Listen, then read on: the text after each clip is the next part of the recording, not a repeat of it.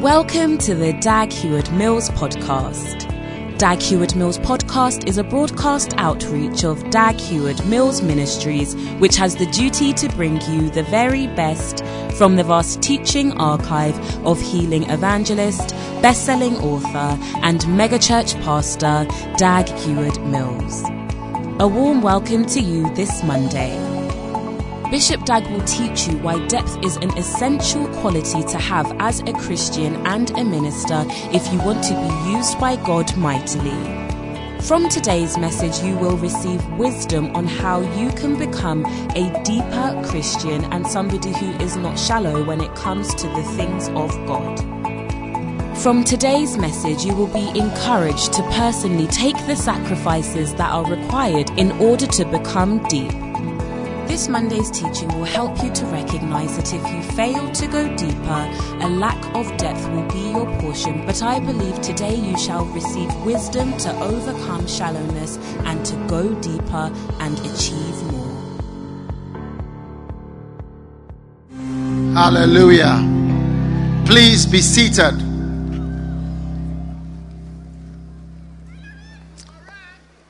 Wow.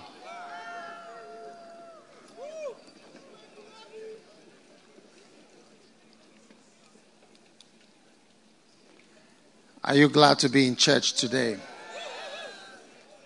I hope you are enjoying our last few days at the square before we move back to the center. All right? So make the most of the open air, fresh air church service. Hallelujah. Now, today, I want to receive an offering. Amen.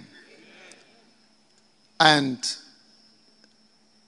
I want you to take note of the following blessing. Amen. Say, I have the secret of prosperity. I am stepping into my wealthy place this year. Amen. Say, I have the secret of prosperity. I am stepping into my wealthy place this year. Amen. Psalm 66 and verse 12 says, Thou hast caused men to ride over our heads. We went through fire and through water, but thou broughtest us into a wealthy place. Amen. Then verse 13 says, I will go into thy house with burnt offerings. A burnt offering is an offering you cannot sort of use or do anything with once you present it, because it's burnt. It's useless to anybody. Even burnt toast, burnt meat, burnt rice. Can rice be burnt? Burnt jollof. It's the worst jollof. Unfortunately, there are some people who claim to know how to cook and they are always presenting burnt jollof. How many have tasted burnt jollof? There's like smoke in the rice. Smoky rice.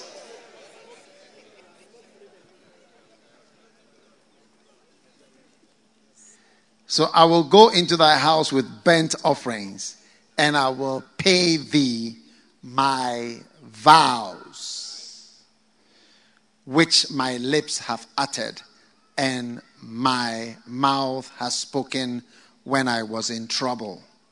You know, many times when we are in trouble, we promise God, oh Lord, if you take me out, I promise you. True or not true? Yes.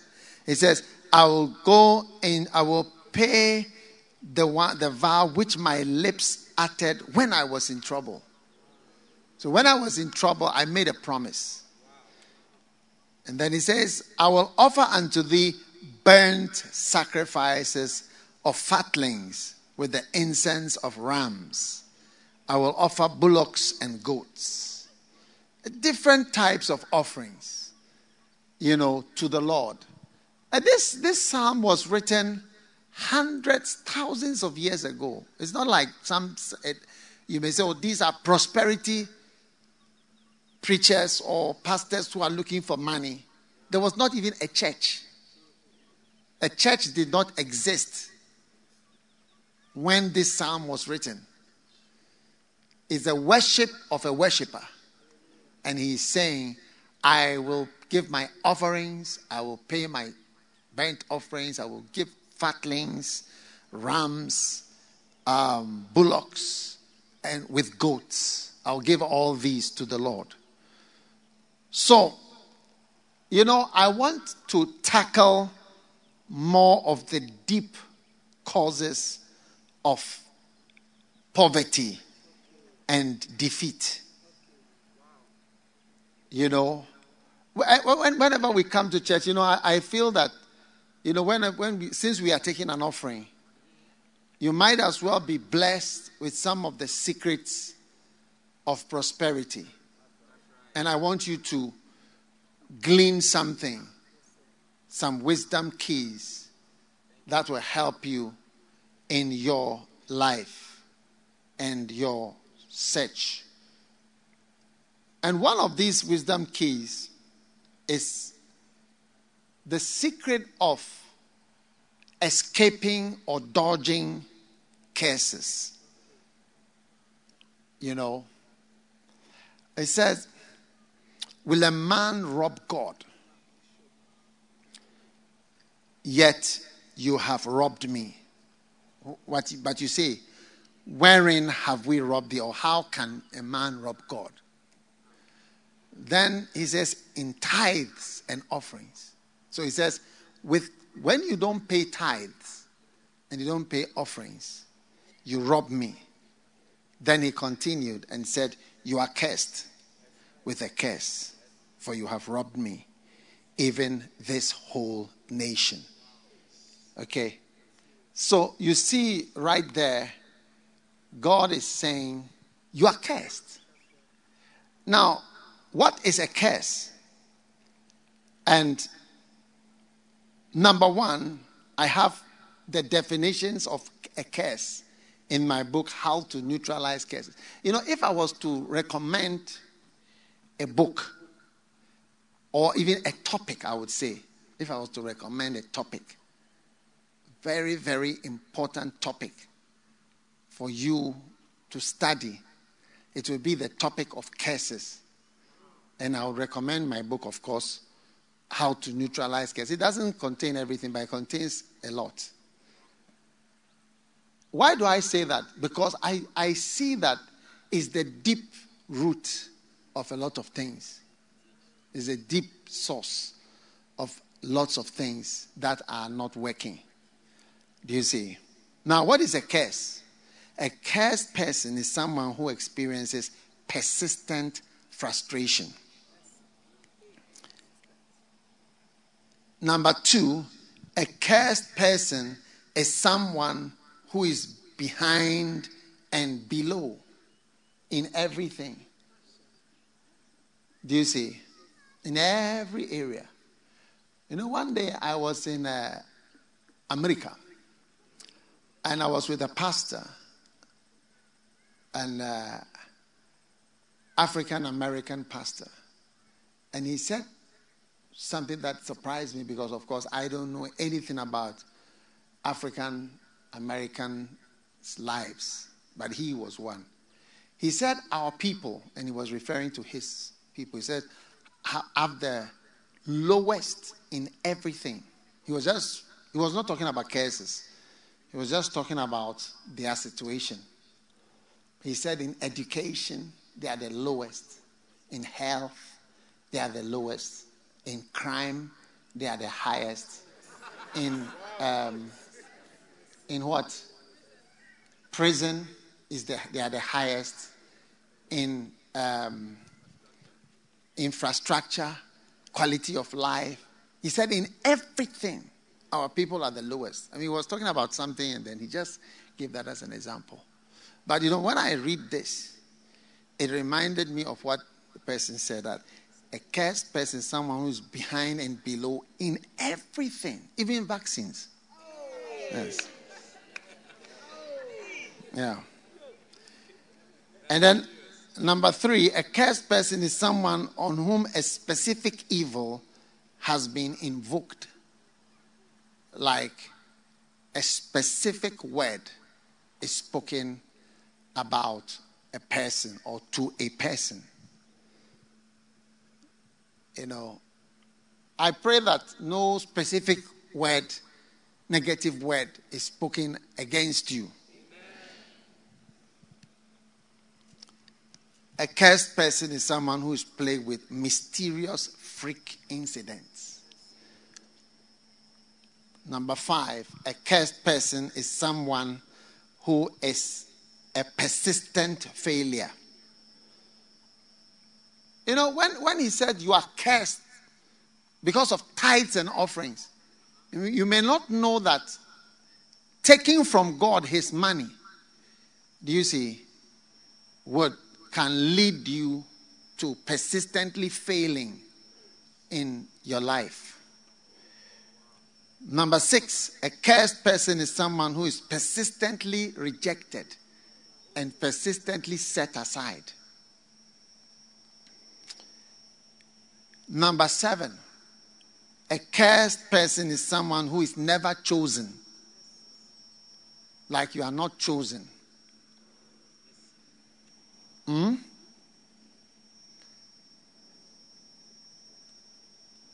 You know, one day a brother sent me a picture.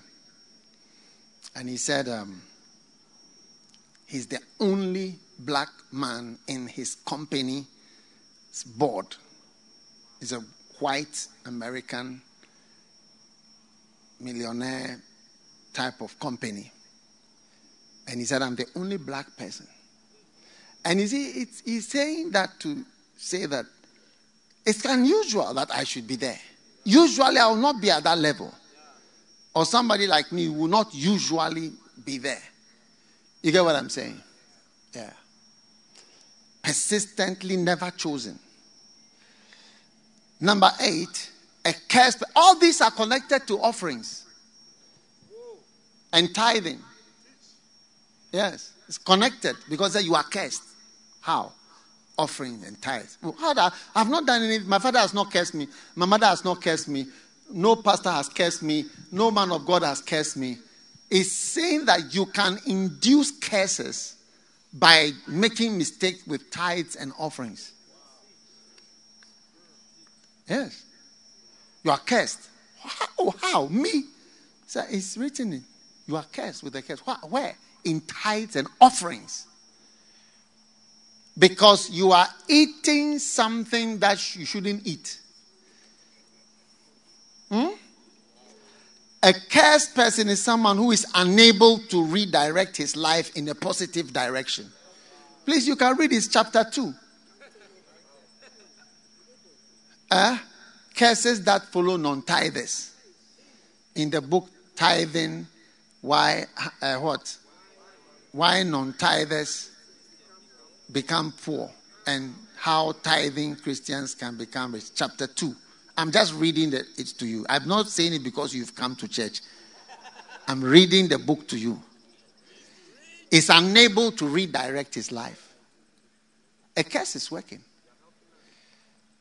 Number 9, a cursed person is someone who is bereft of critically important information. Yes. Like something important that you should know, but you don't know. Do you see? Something important that you should know. Now, Kenneth Hagin was teaching one time about how when children have not reached a certain age, their spirits are alive to God. And when they get to a certain age, they sin. And when they sin, they get cut off from that direct connection.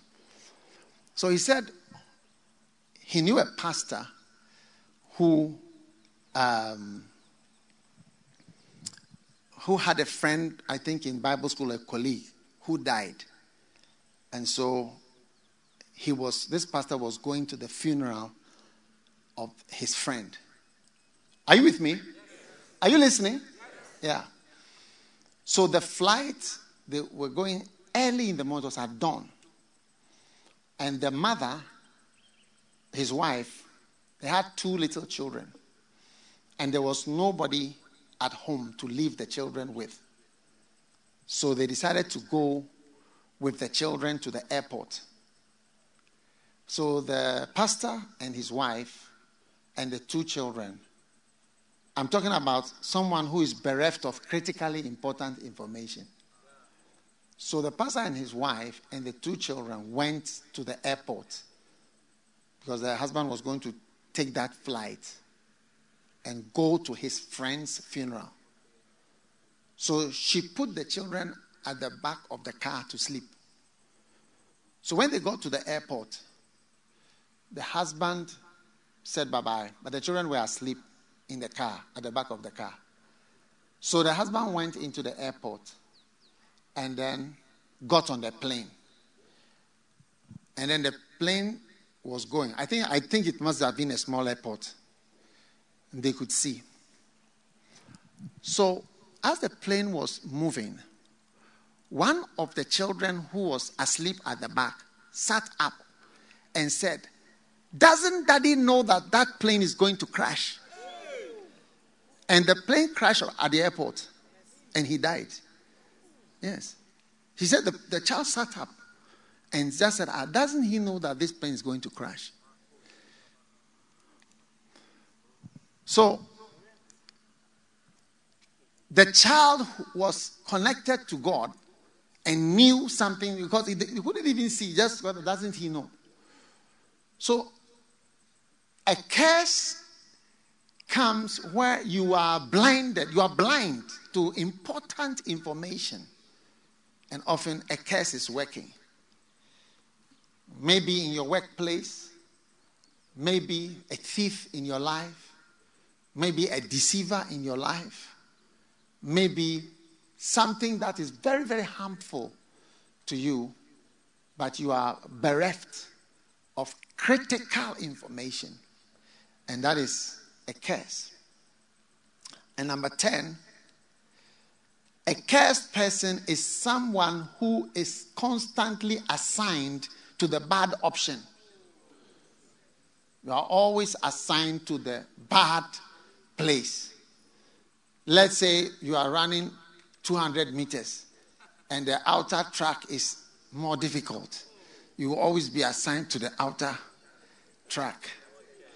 Yes. Or maybe flying on a plane, they sit, middle seat, in between 2 families with babies. It's like your seat will always be assigned. You'll always be there. One baby cry on your left, one on your right. Or 2 people that are, excuse me to say, pushing on the left and on the right, and you are in the center of the gas, and your face mask is not unable to help. I told you, face mask doesn't help when you are in an air-conditioned room. So, today marks the end of being assigned to bad options. In Jesus' name. In Jesus' name. Or you go and buy a video cassette player and yours doesn't work. You see, because the reason why they give guarantees is because in every factory production, let's say maybe where they make 1,000, they usually have maybe 1 that doesn't work. So that's why the guarantee is there, so that within the 1 year, if it happens that yours is the one that malfunctioned from the factory production, you can return it. But it's not because they love you, but because it always happens. And it happens that you, when you went to buy, and all the things were arranging, you selected the bad option. And you've been selecting the bad option often. It's a curse. Or you go to buy something that is size 12, but it's actually size 8. Because the person who put the sizes on made a mistake and put 8 on 12. Or 12 for 8. It's ending today. Number 11. A cursed person is someone who only encounters bad people. Yes. You never encounter good people. If you go out, the man you meet, you know, is a certain type of person. Only you. A lift that you've gotten is taking you somewhere. Huh? Cars are passing. Nobody minds you, but the one who minds you. You know, one day a brother told me he took a lift from Tema, the toll booth at the Accra side. And when he got in the car, I don't know what they it was in the night, and they turned off the lights, and the driver started singing, "Lead Kindly Light." He started singing the song in the car. And there were two people, one in the front. You see, how come you got into that car? Lead Kindly Light. And he branched off the motorway and took him to a cemetery. Yes. So, a long story short, a curse means that you are always choosing the bad option. You encounter bad people. A man that you've picked, that has picked you, who says he's going to give you, look after you, give you some small money to help with your school, not knowing that you have to pay with sex for the school fees. A small girl like you. And before you realize, 7 people have helped you to go to school, and all 7 have demanded school fees from you. The one they are giving school fees to. God forbid. How come you are always encountering a bad person who would abuse you? Or you encounter a pastor who abuses people. Instead of helping you, he's abusing you and using you sexually. Anybody who is doing that, come and report the person. The church doesn't endorse that. So if it is happening to you, you should come and say it. Because you have encountered, maybe it's a curse. Yeah. You will not meet bad people anymore from today. In Jesus' name. Maybe you are the bad person who people are meeting.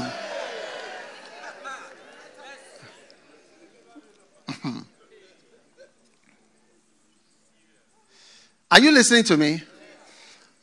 And finally, number 12, a cursed person is someone who is always last and ends up as the loser no matter how he starts. Do you see? Always down. So, brothers and sisters, a curse is a very dangerous thing. And it's the reason for many things. You see, which means that whether you study science or arts, you get it? Or whether you do diamond mining or gold mining, you are last. You know, like Ghana, do you know that Ghana is the largest producer of gold in Africa? Has been for some time. We've overtaken South Africa. Oh, yes.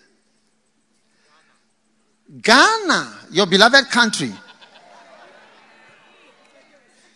Yes. But we are the largest producers of gold. And South Africa has some of the richest gold mines in the world. In fact, the deepest gold mine in the world is belonging to AngloGold Ashanti. And actually, 30% of all gold ever produced in the whole world has been produced from South Africa, those mines just behind Johannesburg. 30% of all the gold in the whole world ever mined. That's how rich those mines are. The richest gold mines. Africa, I mean, we are here. And you see what the curse is, that is always last and ends up as the loser, no matter how he starts. Yes. So, brothers and sisters, I just want you to know that, let's respect curses. You must have a proper respect. When you hear the word curse, hey, what again? What again is coming? When you hear the word curse, say, please. Are you with me? When you hear the word curse, say, please. I beg you. Fear curses and live long. One man, he came to slap his father, and his sister was telling me what happened to him. He fell down from the 4th floor. Yes, from the 4th floor. But he didn't die. And what happened to him before he died? For a period. Yes, of some months. It was in pieces. But there's somebody who wasn't afraid to go and strike his own father, who brought him into the world. People are not afraid of the word curse. That's what I see. And it is to your own detriment that you don't have a proper respect for curses. Monkeys. One time they took a monkey which has never seen any bad thing before. It only stayed in a cage and is given food. Then they put a snake. They put the monkey in one cage and then they put the snake in the next cage, separated by glass. Now the monkey, which hasn't seen anything bad before, became agitated. Do you understand? It's like an uneducated monkey is able to see and know that this is not a good thing that is by me. But you, when you see the word curse or you see something, it's nothing to you. It's like it doesn't even move you. How does the monkey, which has never seen, and I remember watching that thing on a video, I said, hey, how does the monkey know that this viper which is lying there quietly can be the end of his life if only the glass will break or shift? But you are not afraid of curses. My friend, let us respect curses. Even as I'm preaching, I'm thinking of myself that, hey, have I induced any curse financially in my life? Yes. By taking, that's why sometimes, when I'm even giving offerings or even tithes, I say, you know what, add all this. Should be in case. There is maybe, how many realize that sometimes your money can mix up and before you realize you've eaten a bite of your tithe.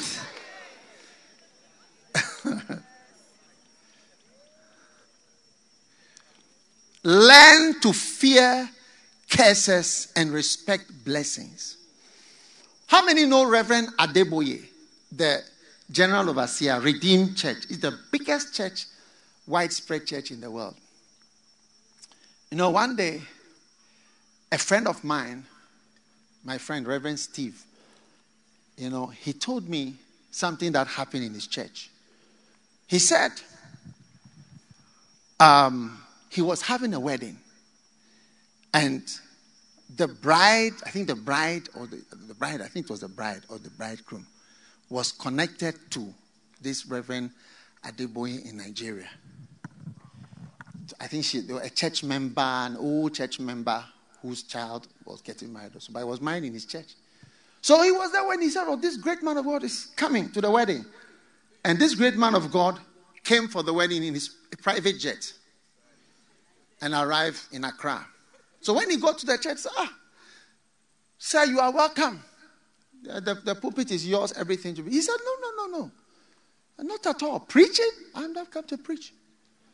I will just bless the child and go back." He said, "Oh, are you serious?" "Serious? Start preaching, my son."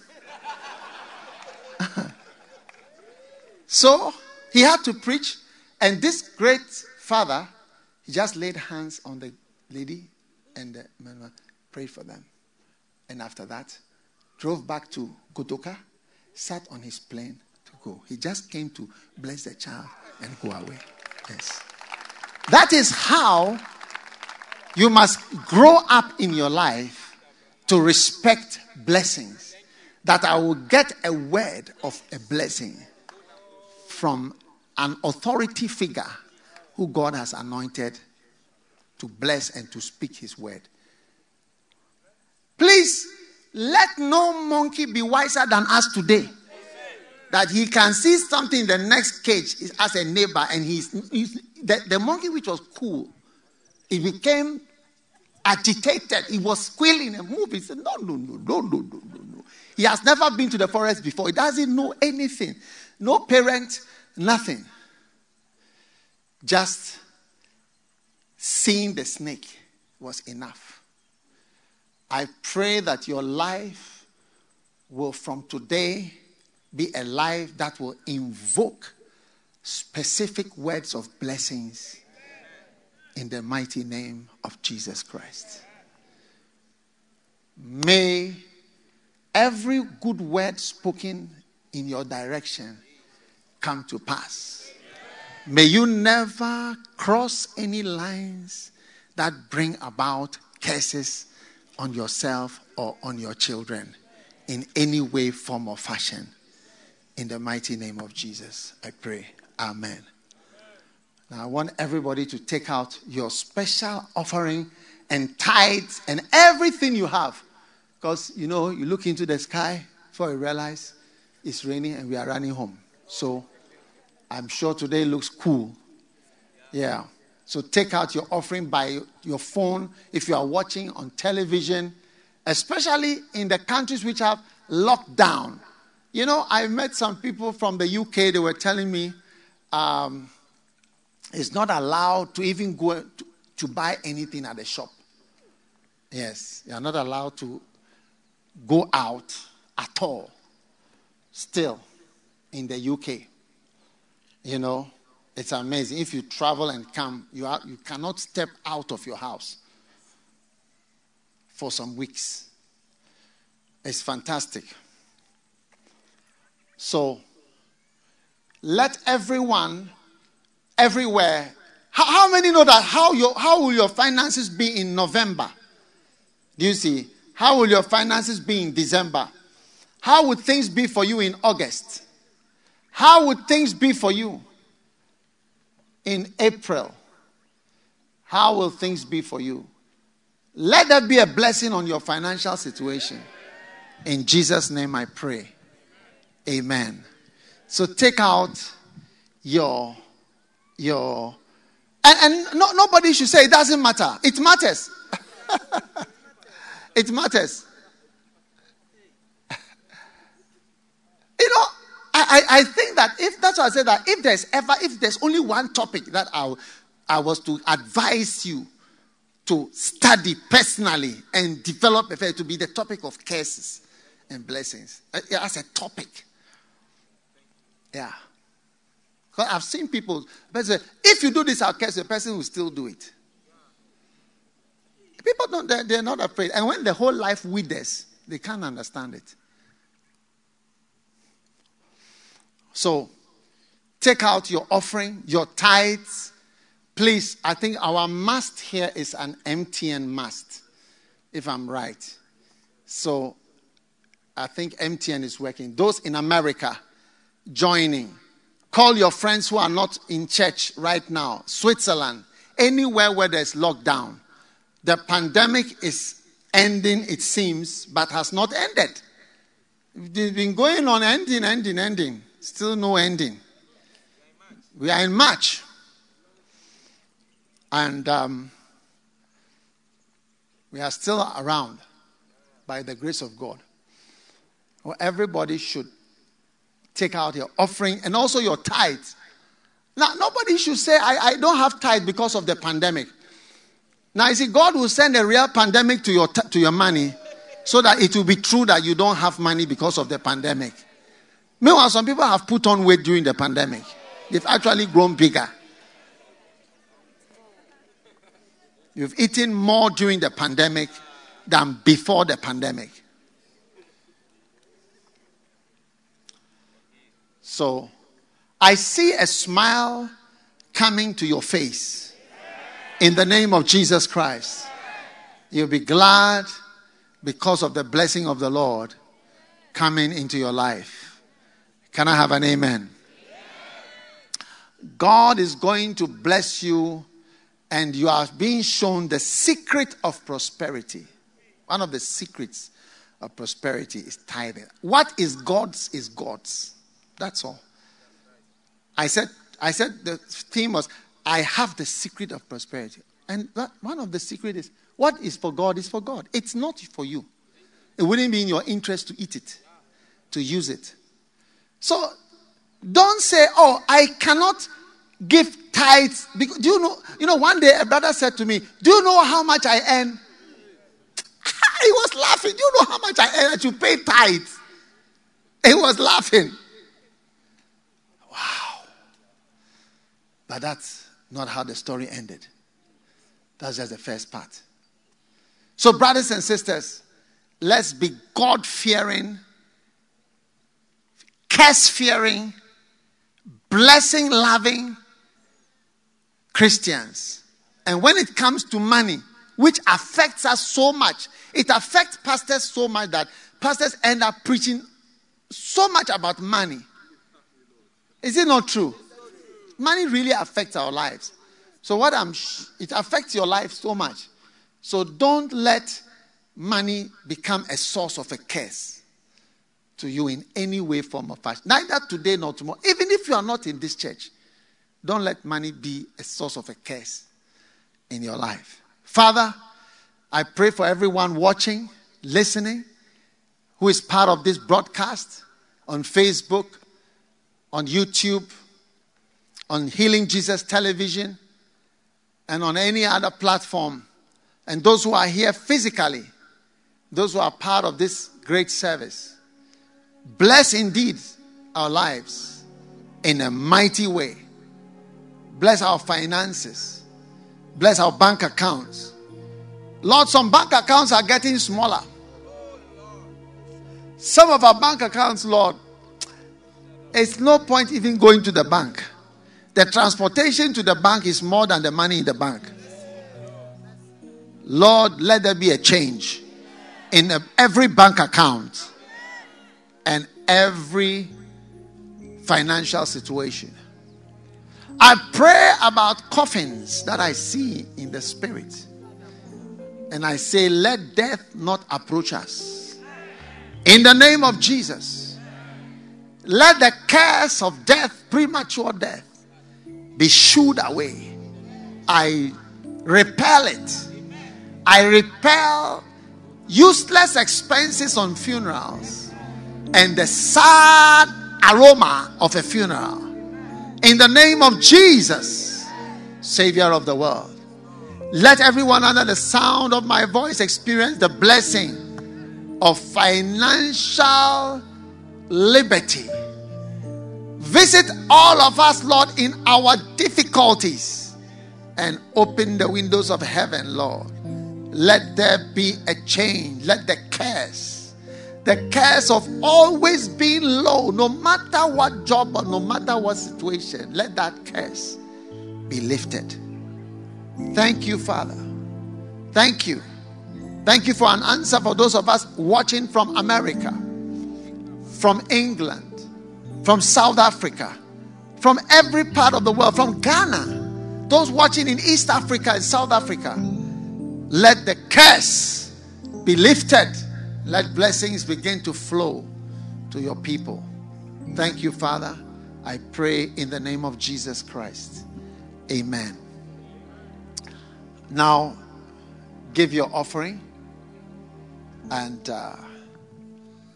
anyone who went to America in order to prosper, because I know that would be the main reason for going there. May you not, I'm speaking to Americans, may you be saved from the curse that says that whether you are in Bechem or Kintampo or New York or California, you will never do well. May you be saved from that curse. In the name of Jesus Christ, may you be lifted up by supernatural power. Powered by Jesus Christ. Powered by Jesus Christ. May all these 12 curses, 12 descriptions, never apply to anyone under the sound of my voice. In Jesus' name I pray with thanksgiving. Amen.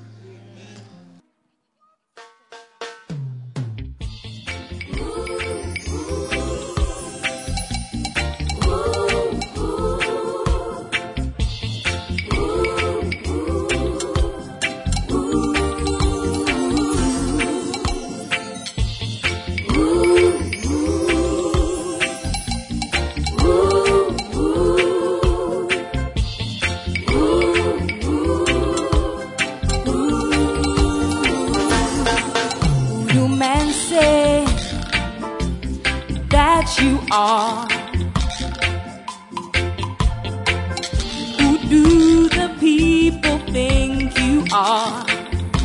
Everyone has a different opinion, but you are the Son of God. You are the Savior of the world. You are the way, the truth, the life. Who is Jesus? The Savior. Whoa, whoa. Who is Jesus? He is the only way to the Father. Who is Jesus? He is the truth. Who is Jesus?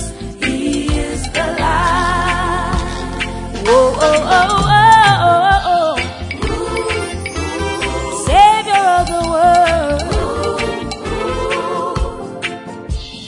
You never built a house, you never wrote a book, you never had an office, you never had an iPhone, you never went to university, and you never drove a car, you never traveled 200 miles from home. The people want to know who is Jesus. He's the Savior of the world. He's the Savior. Oh, oh, oh, oh, oh. Who is Jesus? He is the way, he the only the way. Oh, yeah. Who is Jesus? He is the truth. Who is Jesus? He is the light. Oh, oh.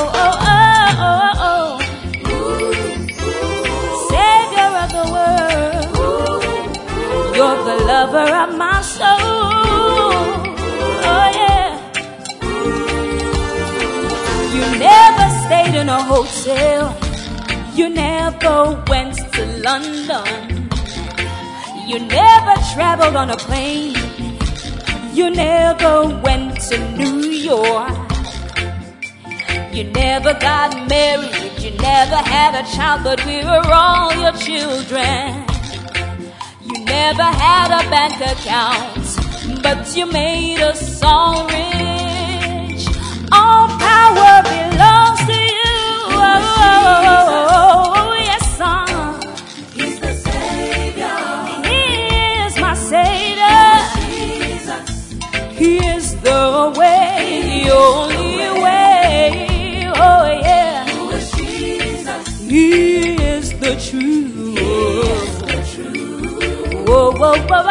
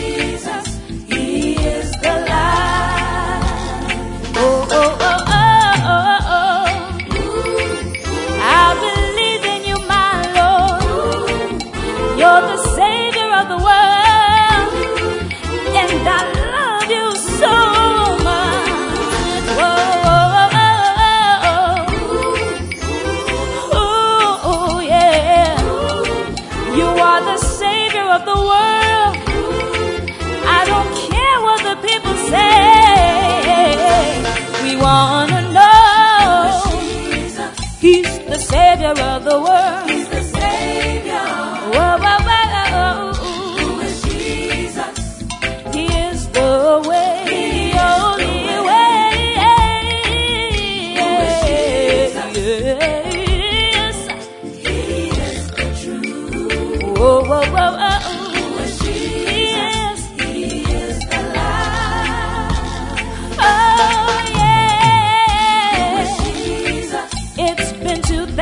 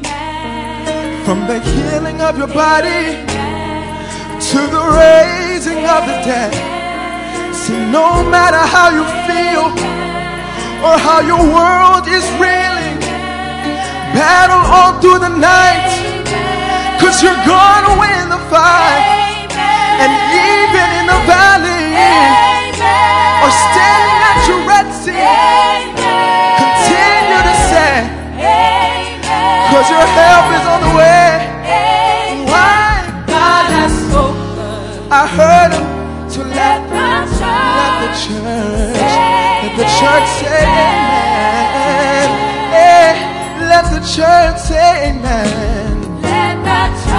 your hand and say amen. Let the church say amen. Because God has spoken. Hallelujah. Let the church say, let the church say amen. All we needed was a word from the Lord. We got it so.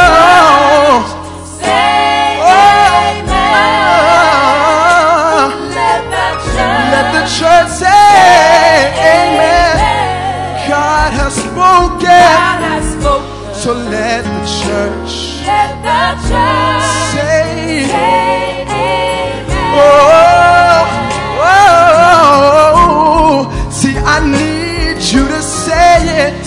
Amen. When your dream's about to die, amen. Knowing that God is not a man, amen. And He just can't lie. In spite of what the devil does, amen. No, you've got a word, amen. And it comes from above. Amen. See, faith must be in what you say. Amen. So open up your mouth, amen. And say amen today. Amen. What God has spoken, I heard Him when He said it.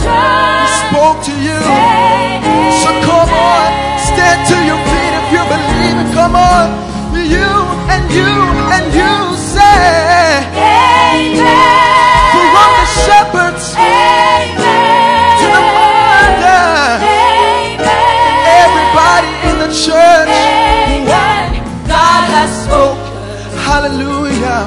Let the church say, say amen.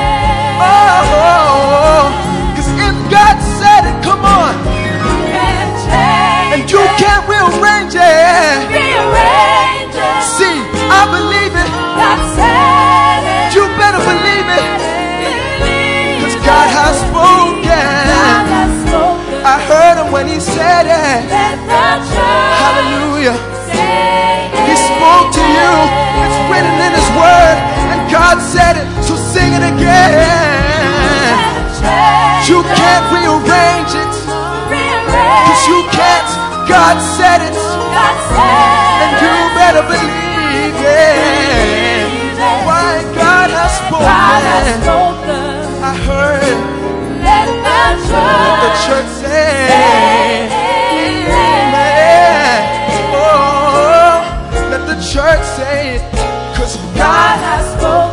I heard it when He said it. Let the church say amen. Come on and lift your hands and say, God has spoken. All over the world, let the church, let the church say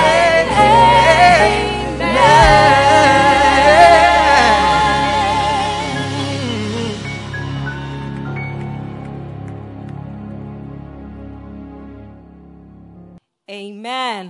How many of you can feel that the presence of God is in this place? And it's time for my favorite part of the service. Oh, you didn't hear me. That's why you're still sitting down. It's time for my favorite part of the service. I believe this afternoon God has anointed His servants for us. The Bible says that the words that I speak, they contain spirit and life. And this afternoon, God has anointed His prophets for you.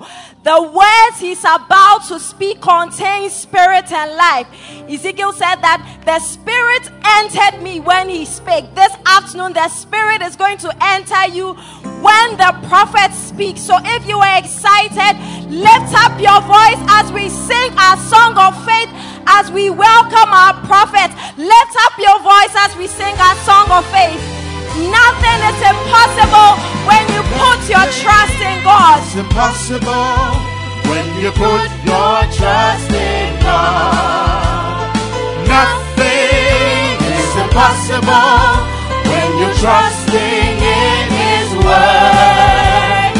Hearken to the voice of God to lead. Is there anything too hard for me? Then put your trust in God alone.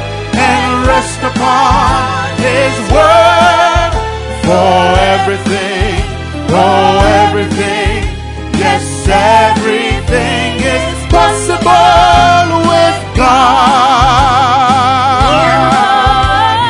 Nothing is impossible when you put your trust in God. Nothing is impossible when you're trusting in His Word. Talking to the voice of God to lead. Is there anything too hard for me? Then put your trust in God alone and rest upon His Word. For everything, oh everything, yes everything is possible with God. Welcome our prophet, Bishop Dag Heward Mills. Hallelujah. Lift your hands, Father. Thank you for the blessing of today. We ask you to speak to our hearts and bless our lives with your mighty power, your mighty Holy Spirit. I want everybody to just ask the Lord right now to open your eyes, your spiritual eyes, that you may see and hear anything that is hidden from you in God that is necessary for you to know. That the Lord will bring you to where He wants to bring you in the name of Jesus. Just lift your hands and speak to God in a moment.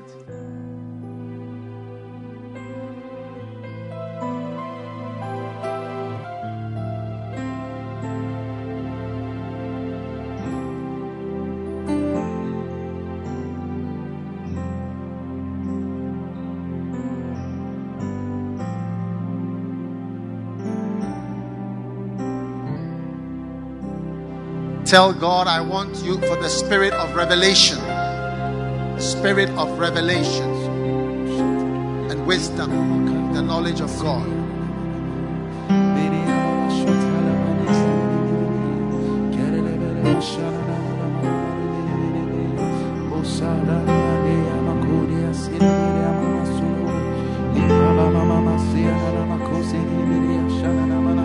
Thank you for the spirit of wisdom and revelation. Amen. In Jesus' name we pray. Father, thank you. Just lay hands on your head right now. Thank you for opening our eyes in a special way. In Jesus' name. Amen. You may be seated. Welcome to this important session. I want to share with you something very important. The theme of my short and important message for this season is going deeper and doing more. Going deeper and doing more. Amen. Revelations chapter 2 and verse 18. To the angel of the church in Thyatira write, these are the words of the Son of God, whose eyes are like a blazing fire, whose feet are like burnished bronze. I know your deeds, your love and faith, your service and perseverance, and that you are now doing more than you did at first. Amen.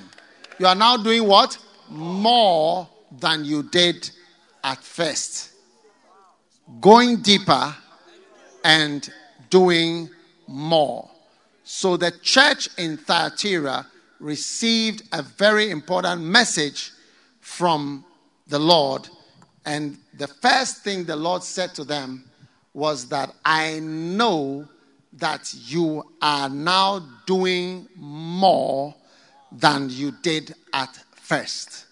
So I believe that God wants us to go deeper and do more, because He wants us to do more for Him. He wants us to serve Him more. You know, one time I was at the bedside of a dying man. And, You know, I like sometimes to see my church members that I'm connected to in the spirit. I can sense sometimes when they are leaving.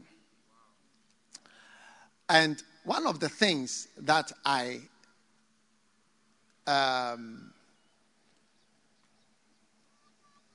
would like to do is to say thank you to someone who has been faithful. Bible says a faithful man who can find. All right? So on different occasions, I've been at the bedside or just visited people that died a few days or weeks later. And almost always I knew that I was seeing them for the last time. But I remember one particular one. I said thank you to the person. I said thank you for this, thank you for this, thank you for all these things. And what he said was, I wish I could have done more. It will always be your wish that you did more. There is no way that you die tomorrow and you will not wish that you did more. If you like, write it down and tonight think about it in bed. That there is no way you will be dying. God forbid you die tomorrow. Why should you die tomorrow? No, in Jesus' name. We cancel all such premature death. But there is no way you will die and not wish you had done more. You wish you had done more. And this brother said to me, I wish I had done more. Even when I was saying things, oh, I wish I had done more. Yeah. So, doing more is the natural wish of almost anyone who is, maybe if you don't feel like doing more, it's because you are not either spiritual enough, or you are not eternity conscious enough, or you are not thinking well. I want to do more. I want to do more. You know, I was recently counting how many Give Thyself Holy conferences we have ever had. Give Thyself. And we had when we counted and put together the ones we've had in Ghana, South Africa, we had three in Johannesburg, Soweto, one in Cape Town, and in Brazzaville, in whatever, Kinshasa, I mean different, France, Toulouse, London, Addis Ababa, and so on. It was 28. Yeah, 28. You know, so I started to pray that if God will help me to have 100 Give Thyself Holy conferences before I should go out of this world. You get what I'm saying? I realize, I mean, you see, when you start counting the things, you immediately feel, I want to do more. Yes. I mean, if you tell me that you don't feel like doing more, you have not thought of heaven, you have not thought of dying, you have not thought of going out of this world, you've not analyzed your life well. But if you analyze it, you realize that, oh, is that all? I could have done more. If you helped the church, if you helped God's work, if you did anything, do you see, that is quantifiable in any way, I tell you, you will wish. And if you count the number of years you've been around, maybe the number of years you've been around as a helper, and the number of years you've been around, you say, oh, can it not be become 20? Maybe you've been in full-time ministry, or you've been a lay pastor, you've been a... Count it. Count it. And you now, you start to say, oh, can I not do just a little bit more? I wrote a book called Just a Little Bit More. A brother wrote to me and said, how do you get all these titles? Can't you do just a little bit more? I got it from somebody. All these are borrowed titles. So he said to the Thyatira people, he said, I know your deeds, your love, your faith, your service, and your perseverance. And that I also know that now you are doing more than you did at first. Revelations 2 verse 19. I now know that you are doing more than you did at first. So today I want to begin this short series on going deeper and doing more. Amen. All right. Philemon chapter 1 verse 20. Yea, brother, let me have joy of thee in the Lord. Refresh my bowels in the Lord. There are some people, their only job is to refresh you. Now, you may never know what refreshment is until you become a boxer. And the bell goes cling, and you go back for some refreshment. They wipe your face with some soapy water, and you sort of bath. And they refresh you for round 2. Because you may be knocked out in round 9. Or you may need some small strength to go beyond round 9. Do you get it? To round 10 or 11. Or how many rounds are there? Does anybody know? 12 rounds. Yes. So, Philemon. Yea, my brother, let me have joy of thee. Refresh my bowels in the Lord. Having confidence in thy obedience, I wrote unto thee, knowing that thou wilt also do more than I say. I know that you, Philemon, you will do more than I say. Going deeper and doing more. You know, thank God for the people who we know will do more. More than even we say do. When you say pay a tithe, you just quietly give a tithe. Do you know what tithe is? Tithe is 20%. Yes.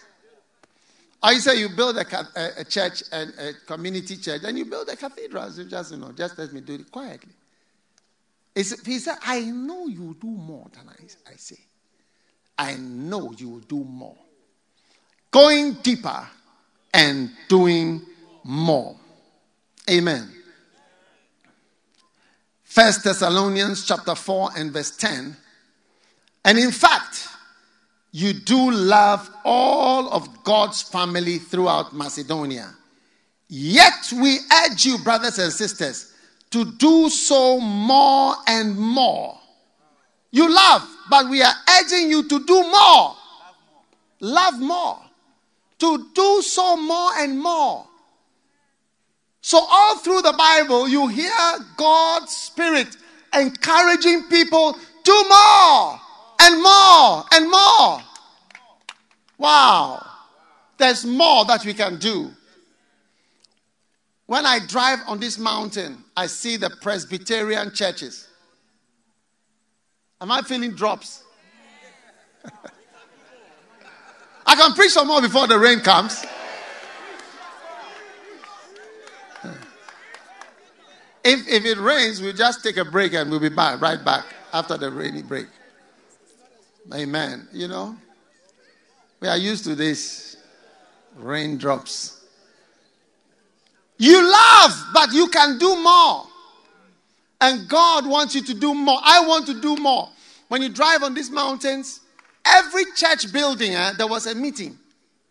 There was a committee. There were people who sat down and said, let's do this, let's do this, let's do this, let's do this thing.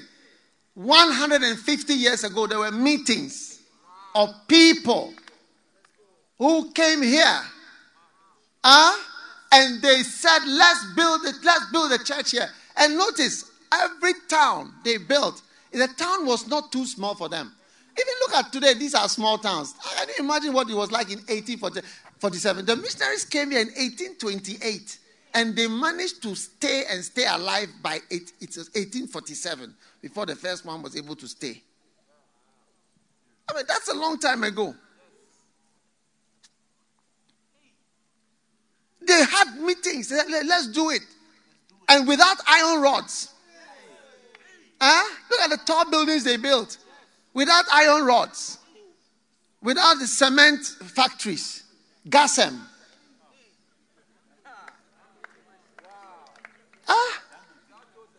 Without bulldozers.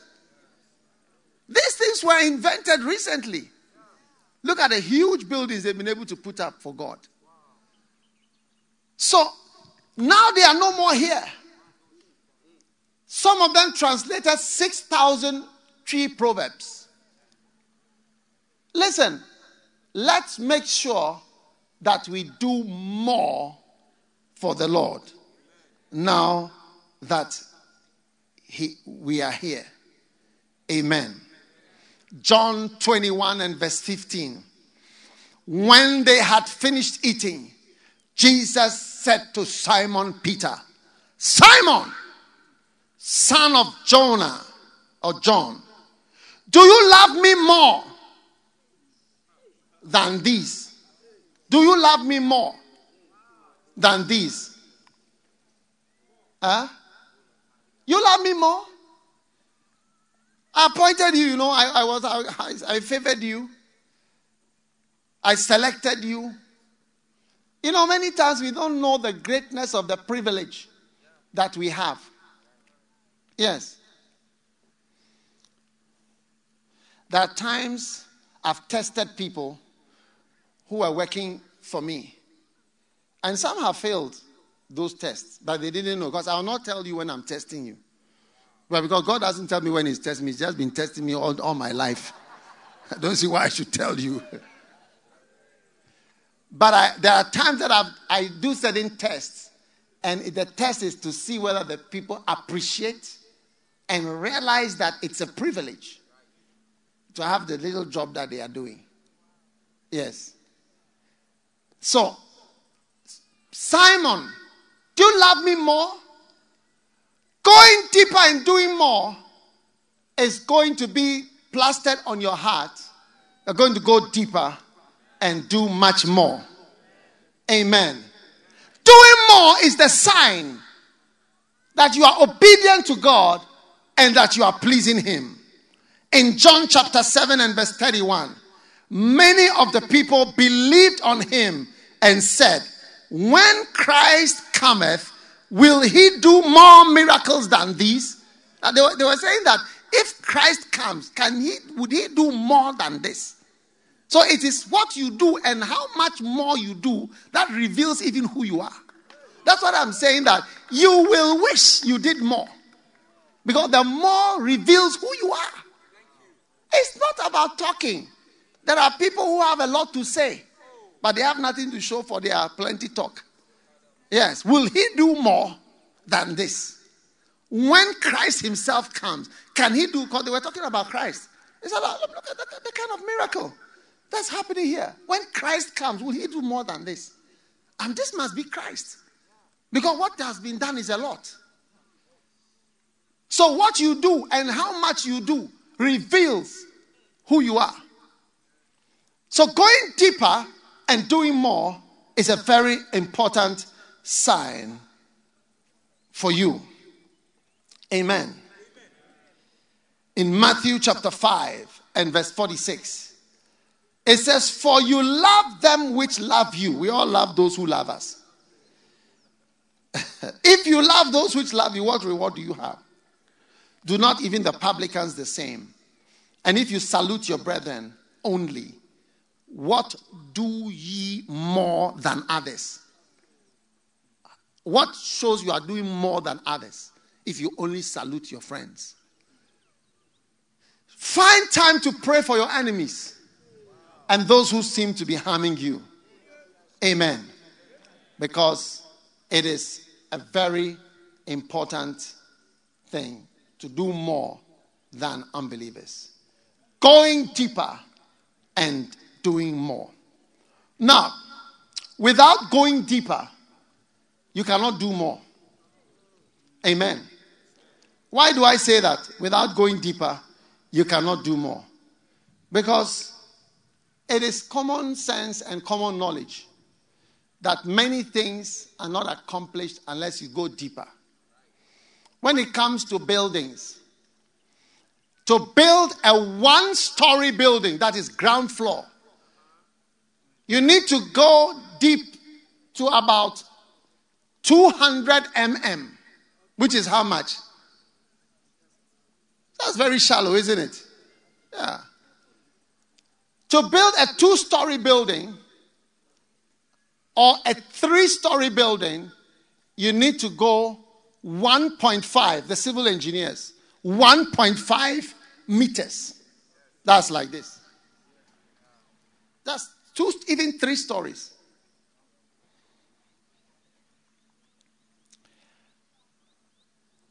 That's why we don't have many high buildings. Because we can't go deep. You want to build something greater for God? You got to go deeper. Oh, yes.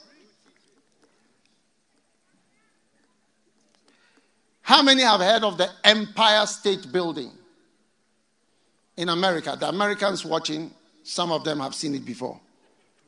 It is 443 meters tall. And the foundation is 16 meters. So I am about 1.5 meters. I'll not tell you my height. But I'm about 1.5 meters. Do you get it? So 16 meters is way before you can get such a building. All right? There is a building, it's called the Salesforce Building in San Francisco. Are there some San Francisco people somewhere nearby? Yes, right here. 61 stories. And the foundation is 94.5 meters deep. I'm 1 meter. And the foundation of that building is 94.5 meters deep. That's a lot.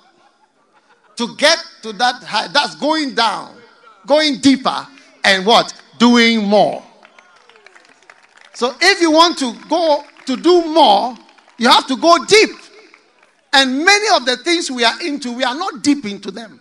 And I'm going to show you some things you must go deep into before you can go up and do very great things for God.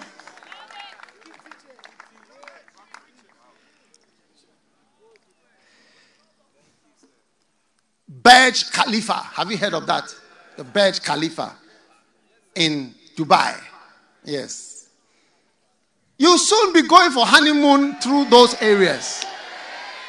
Receive it in the name of Jesus. When you go and look for that building. I think it's the tallest building in the world. 828 meters high.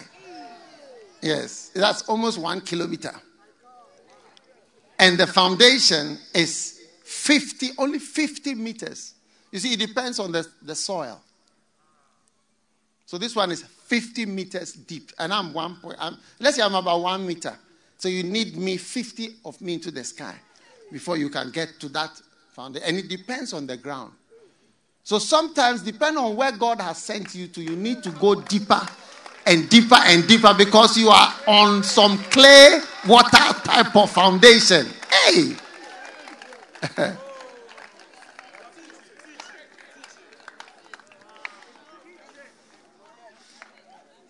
I see you. You see, shallowness is not going to help you now.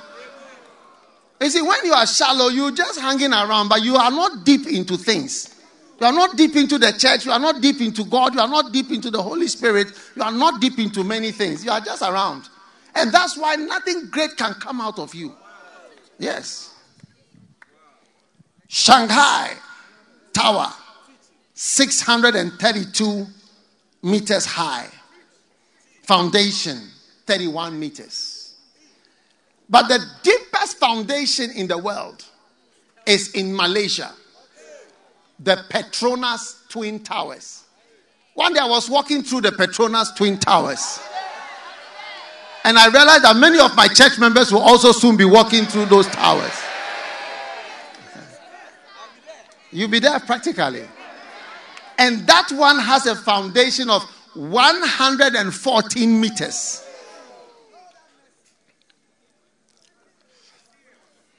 down. That's the deepest. You see, it depends on the type of ground that we have. Now, I've told you, if the rain comes, it's threatening. We close. There are some sheds over there. There are some toilets here. I hope you've opened all those toilets. Are they open? There are toilets in the place here in case you need nearby. And just find a shelter. Release your umbrella to surprise any rain. You get it? I told you to come with your umbrellas. Now, you'll soon be walking through some of these towers and you'll be saying to yourself, going deeper and doing more. Going deeper and doing more. Going deeper and doing more. Going deeper and doing more. Going deeper and doing more. Amen. Now, you know the World Trade Center? Yeah. That one too is also one of the high buildings. Now, in Seoul, Korea, we have one of the highest buildings in the world. I think it's about number 8. 554 meters, 0.5 meters high. Lotte World Center. I've been there. And I see you also going through these places. Lotte World Center, a lot of beautiful shops and things to see. Even if you are not going to buy them all, at least to see them. For the ladies, they like to see. I see my Christian daughters here walking through Lotte World Center. With their husbands. Somebody was shouting here with their husbands.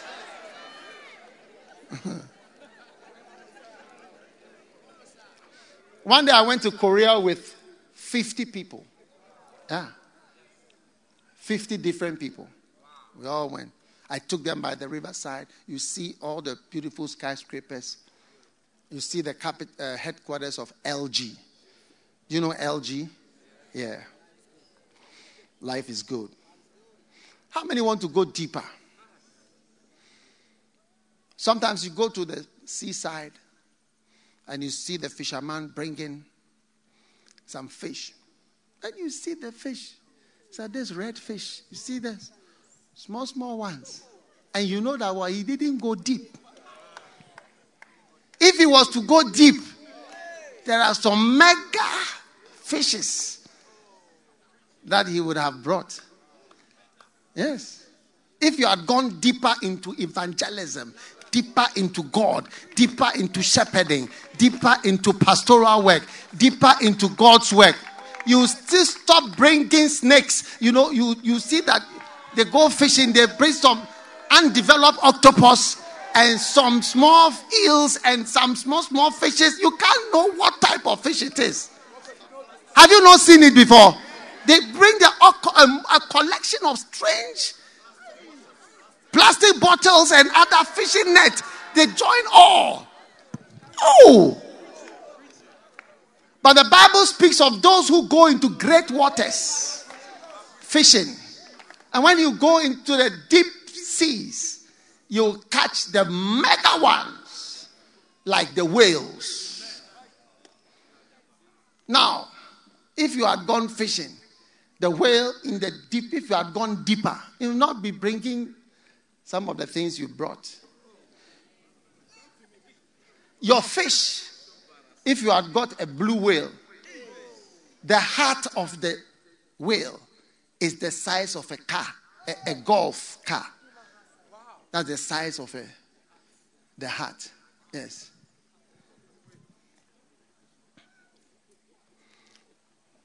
Yes. And the heart is so big that it beats twice in a minute. You just be whoop, and you wait. You just wait for a long time. Then another one goes whoop. And the blood vessels are so big that a human being can swim into the arteries. Yes. You have been catching redfish and shrimps and sardines. That is why when I talk about greater things, you don't know, because if you want to do greater things, you have to go deeper before you can do more. Yes.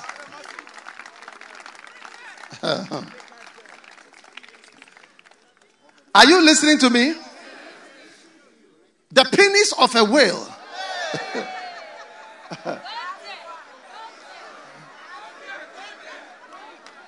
It's about 10 to 12 feet. Yes, that is twice. And when it ejaculates gallons. It ejaculates gallons, not this, I mean, what are people have been doing? In gallons. It ejaculates in gallons. Hey!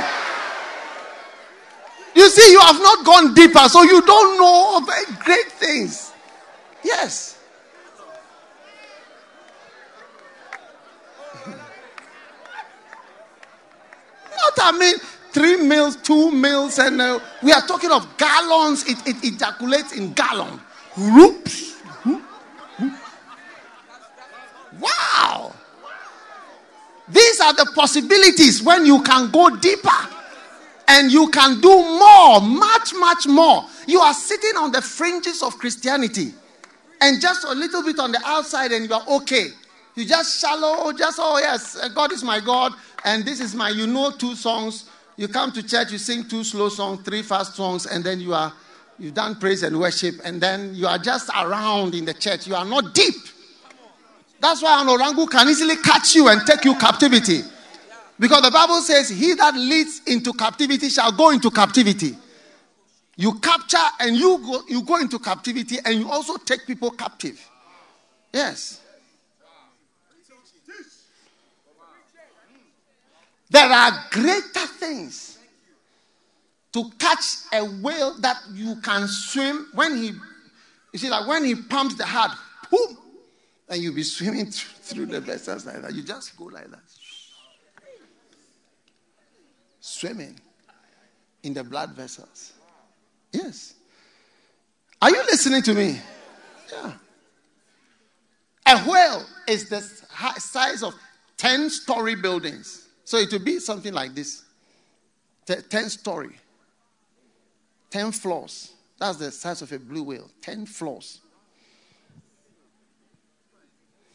It's the largest creature on earth. And the people caught it so much that they became extinct. That they almost became extinct. So their population is still very low. Yeah. Because there's oil in the meat. So they were catching them for oil. When they catch them, they turn the fat into oil. Yeah. What is that fish that they sell with kinky? The small one with a lot of bones. 1,000. Why is it called 1,000? One can feed 1,000 people. They are too small. What is the one that has a lot of bones? The herrings. Ah, these are the only ones you know.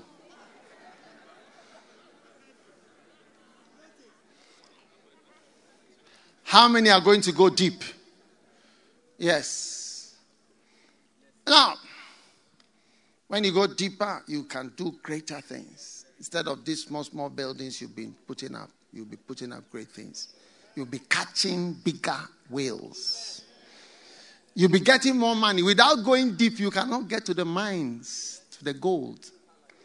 Yes, you don't find the gold. There can easily be gold on this campus. Yeah. Gold mining. Do you know how deep they go? From 1.2 kilometers, they go down to 4.5, and they go down to 4.5 kilometers vertically. Huh? Yeah. The current deepest mine for gold is 3.84 kilometers and is being expanded to 4.27 kilometers under the earth for money. And it is so hot that they manufacture ice and pour it in to the down the, do you know what 4 kilometers? It's like from here to almost to Aburi, but vertically downwards for gold. You see why we are not rich? Because if you don't go deep, you don't get certain things. Sitting in the church without getting deep as you could be, deeper and deeper in God, in Christ, in ministry, in the Word, you are not going to get certain things. If you just read my books, you are not going to get certain things. If you just listen to me preaching, you are not going to get certain things. You need deeper than that. That's the truth. I'm not saying my book is not good. My books are good. But I'm saying if it's only my book you read, you're not going to get to certain depths. Just like if you read anybody's books and only read that person's book, you're not going to get to certain depths. Without getting to the real depth, you never experience the things that you are supposed to experience. Yeah. So you can see that people are shallow. And they are not deep. And if you read my books and you don't read it well, you think, oh, I've done an exam. Oh, I know this. Yes. You know, recently I saw some people bringing curses upon themselves.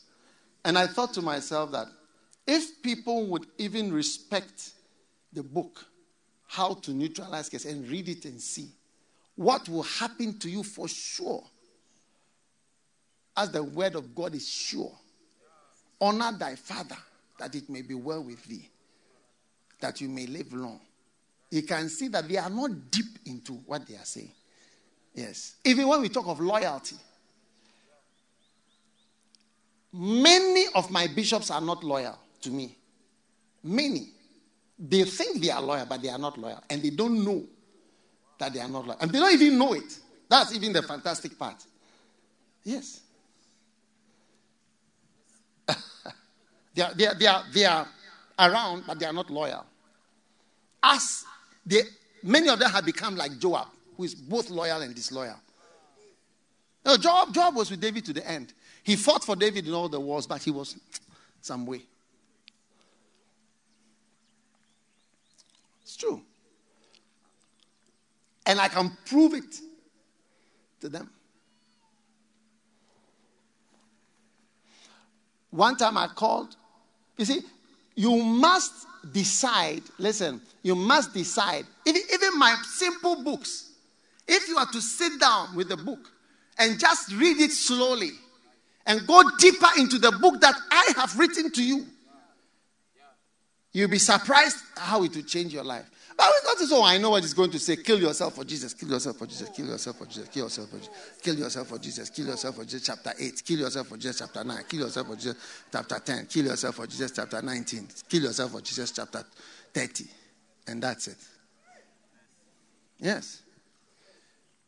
Once you skim through, that's why I can give you what I read and what I listen to. But because you won't go deep in it, you'll never have what I have from it.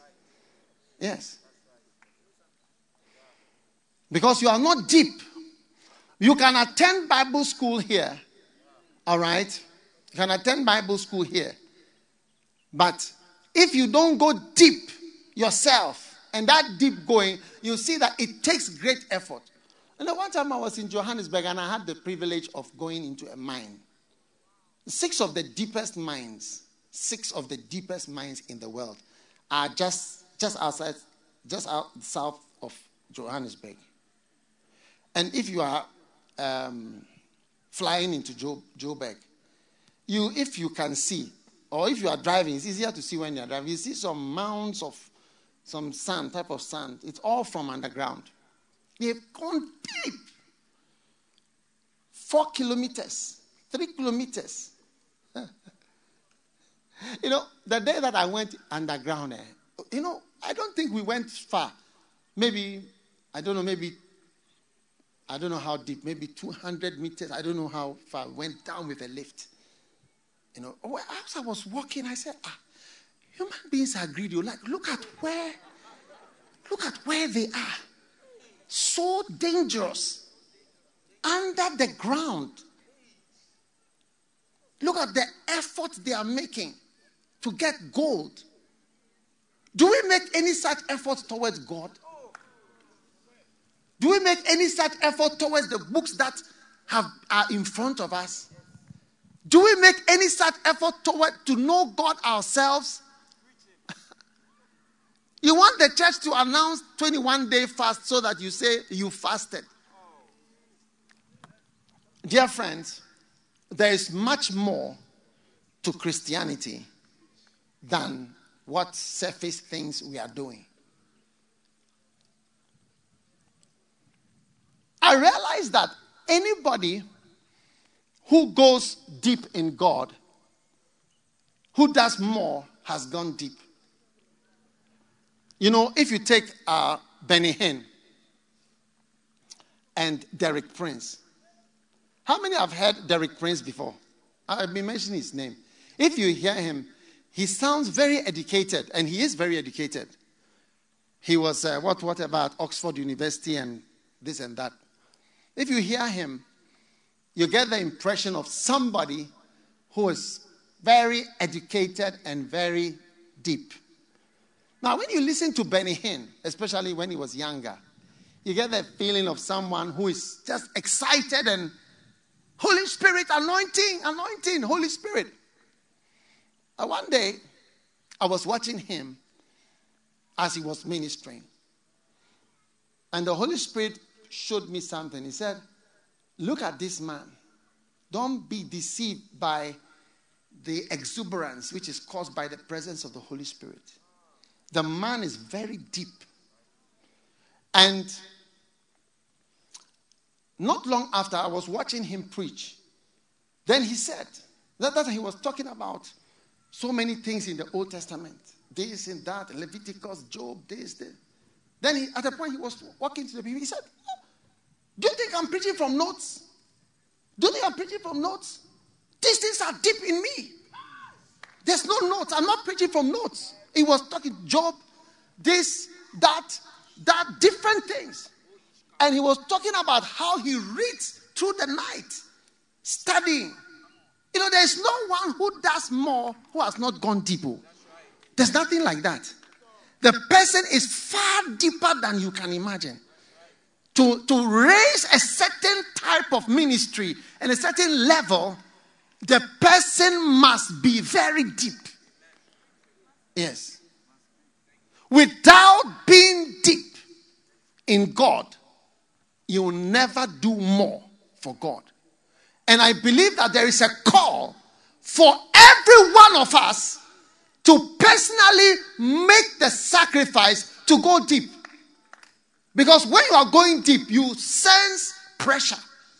No, there is pressure under there. Even in the sea, there is a level when a human being goes, his body will explode.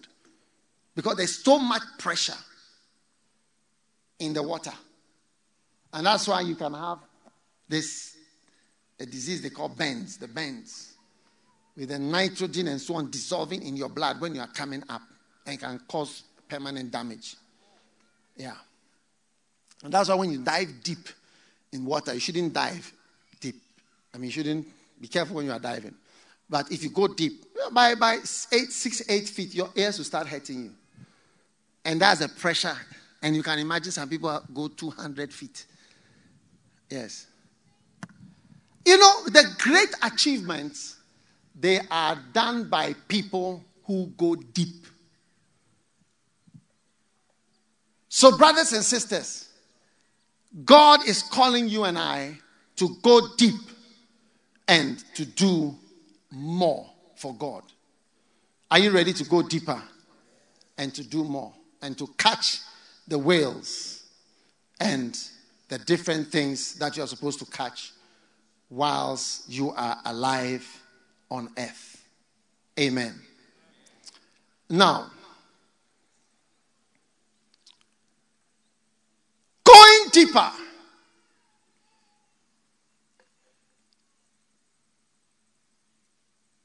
Number one, dimensions. Going deeper in the dimension of the word. Turn to Acts chapter 17, verse 10.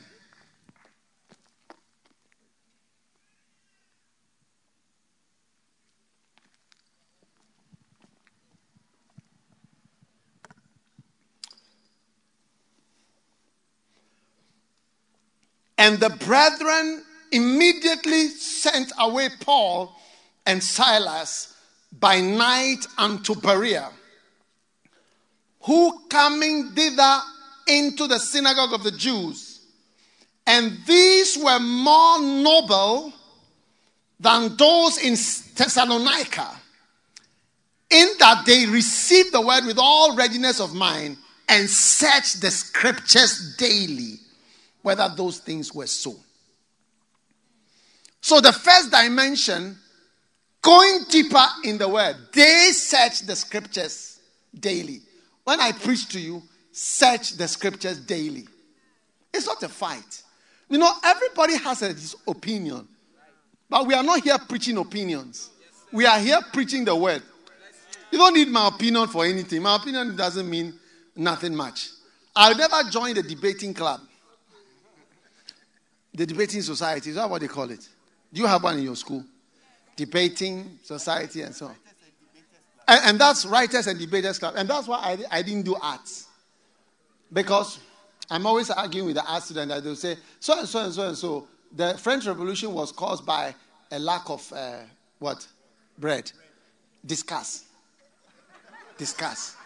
How can that be a question? You know, ask me the causes of diarrhea or the causes of pain in the right iliac fossa, so that I tell you the facts of these causes, but not that I should discuss.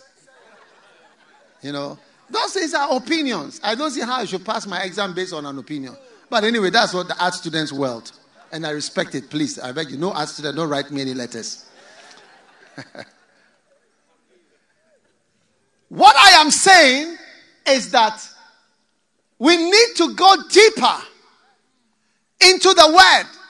Don't listen to opinions. Don't listen to things that come from outside. Search it for yourself. And then you start to see you are different. Yes.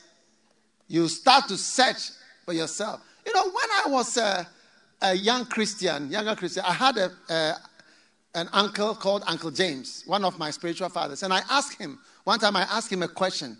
He told me, you know something, the question you have asked is very difficult.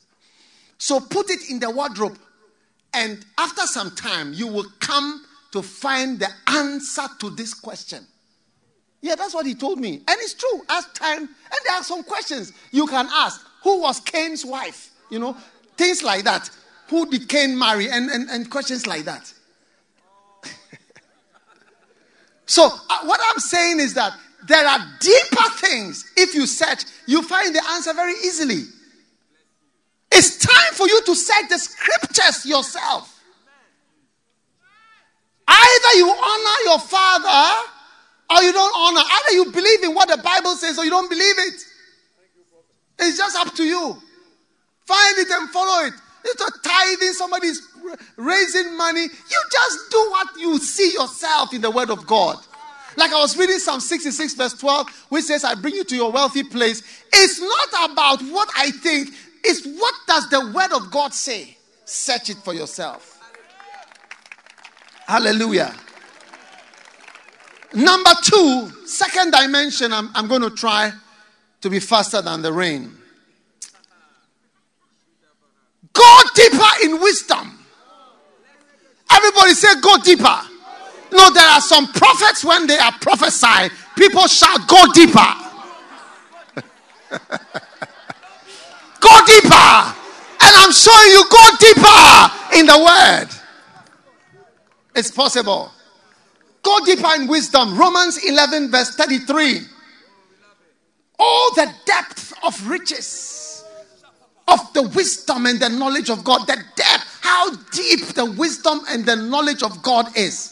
How unsearchable are his judgments and his ways past finding out. For who has known the mind of the Lord? Go deeper. Go deeper in the wisdom. If I wrote a book to you on the art of leadership, go deeper into it. There are many things, many deeper truths, many deeper wisdom that you will never get until you drill 4.7 kilometers down. I'm telling you, you'll be sitting there until you... You know, I used to have a concordance and dictionaries. You know, huge books. When I'm reading my Bible, I have my Bible. Then I had another Bible for 26 translations all in one. And then I had my big concordance. And then I had my dictionary. Many big, heavy books. When I read the scripture, then I open the concordance. That is where I found the word Aman and Chalak. I remember one day, I was reading 2 Chronicles 20:20 that believe in the Lord your God, you shall believe in the Lord, you shall be established. Believe in his prophets, you shall prosper. Then I opened my concordance. I remember the day, and I saw the word is Aman. Big book. Because in those days, we didn't have iPad and all that.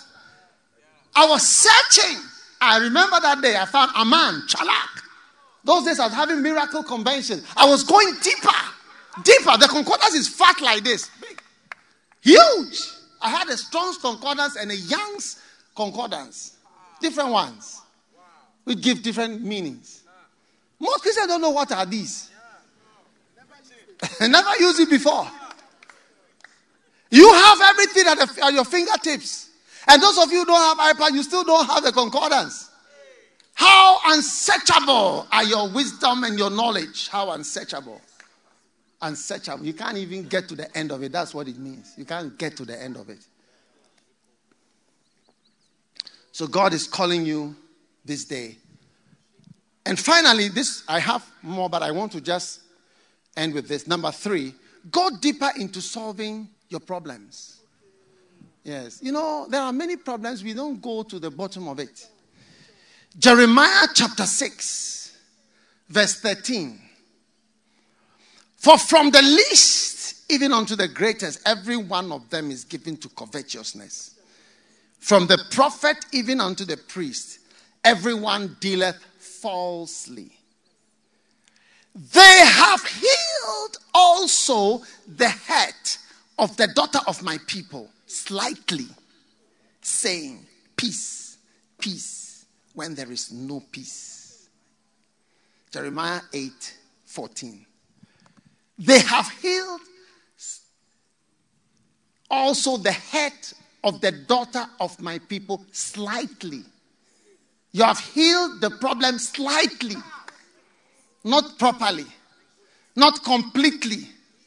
You have healed also the head of the daughter of my people slightly. Saying peace, peace, when there is no peace. Yes. You know, many problems have deep roots. Yes, they have deep roots.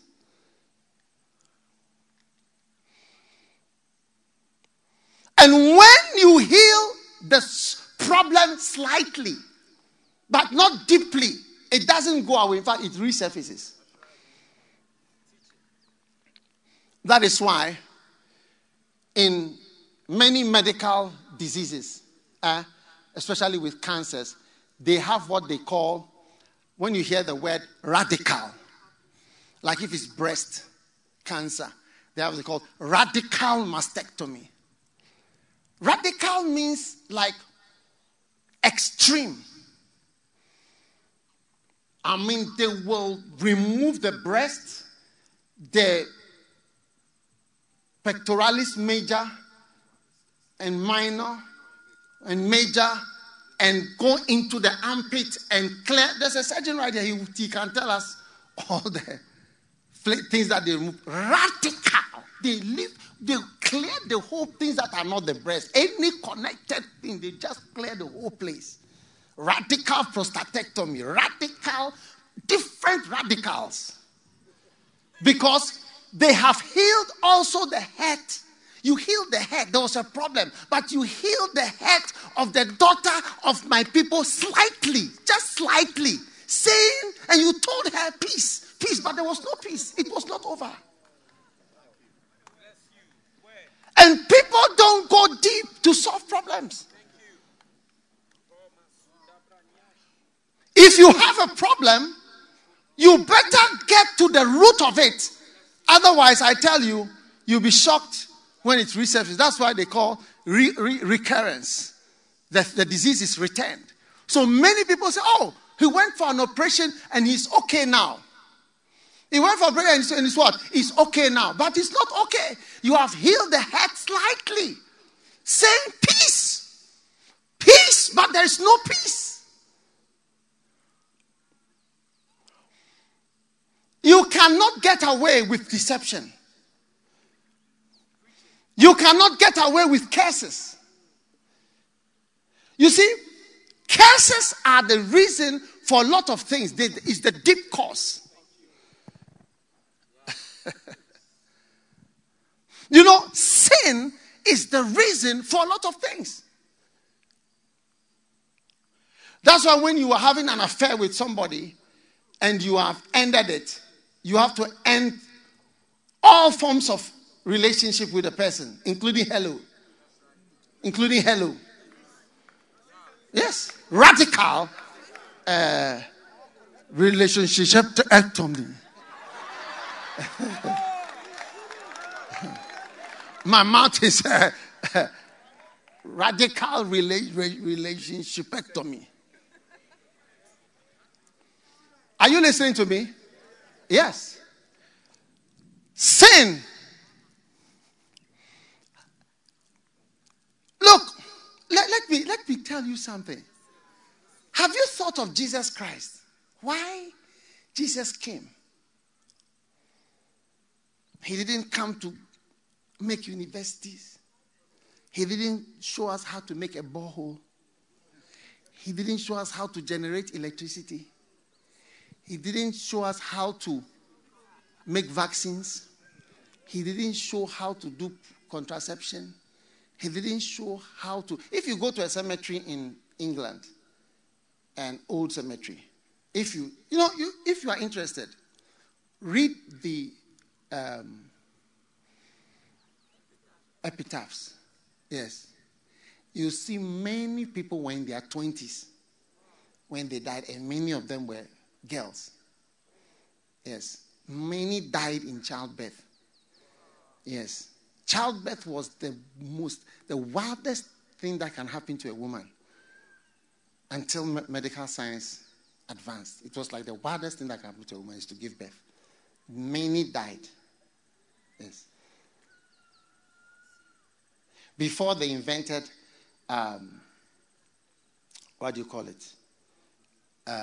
anesthesia.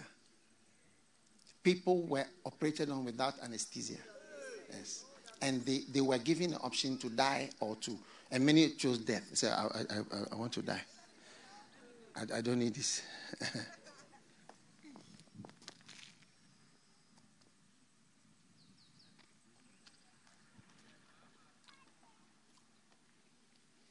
Are you still around? Why did Jesus come to this world? The Bible says, let me read it to you. Are you interested? Are you sure you are interested? Huh?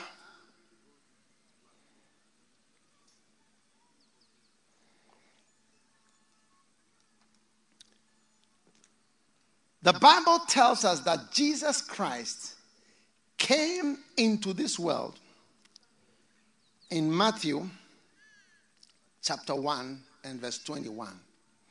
It says, and she shall bring forth a son, and thou shalt call his name Jesus, for he shall save his people from their sins.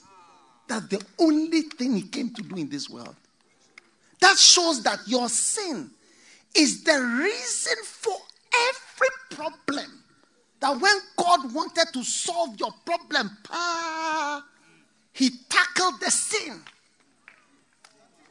He just said, I'll go straight for your sin and not do it. I won't even advise you. I'll just go for your sin. Because it is the reason for everything. So when you sin and you don't repent properly, and you say you don't even know what to do with it, sins are to be confessed, eh? Sins are to be confessed. One time I told somebody who was confessing, I said, you will make it worse if you lie.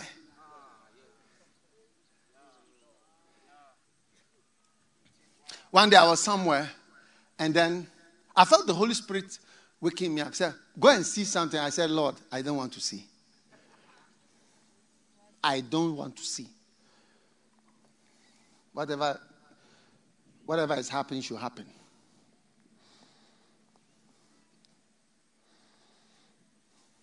There are people I don't want to talk to because I know they will just lie to me. There are questions I have for people, but I decided I will not ask them because they will just lie and their case will be worse. Your real problem for everything in your life is your sin. I'm telling you. You can never solve a problem of a human being unless you solve the problem of the person's sins. If you like, try it and see. It will never go away. You have to go deeper. That's why the doctor will search. You know, Steve Jobs, he had a cancer, pancreatic. This operation, it takes 12 hours.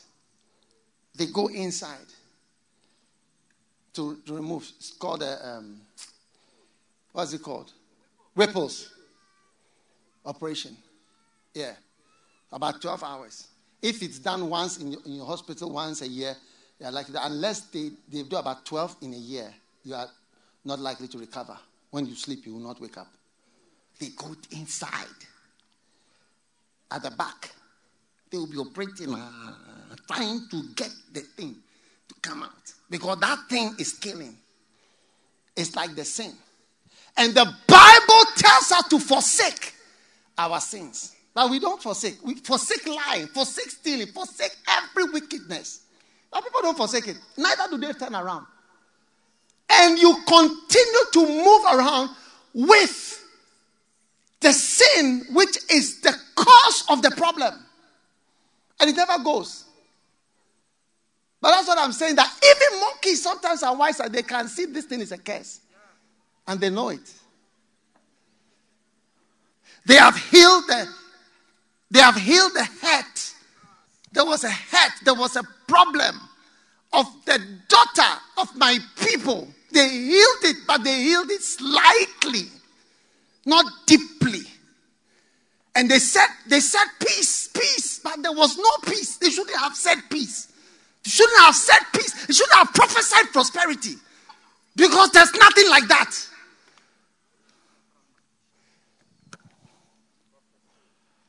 If you don't go deep to remove things from your life. Yeah. Removing them may involve removing friends. It may involve removing lifelong relationships. It may involve confessing your faults one to another so that you be healed. It may involve doing restitution and paying for the wickedness you've done to compensate. I'm telling you, you cannot go better than the word of God. Smiling around and being nice doesn't solve deep problems. That's why, you know, people talk about, I was abused. I was this. This happened to me. This is because so that things are in people's heads and in their hearts and in their minds. But you know, God wants to heal us.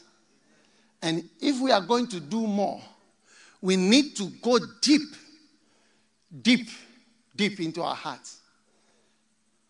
You know, there are people that don't even want to think about their problems. When you ask them, oh, I can't remember anything. But they are able to remember certain things like video. Then when it comes to certain places, the mind seems to go off. It's a bit like the reception. Sometimes it comes and it goes.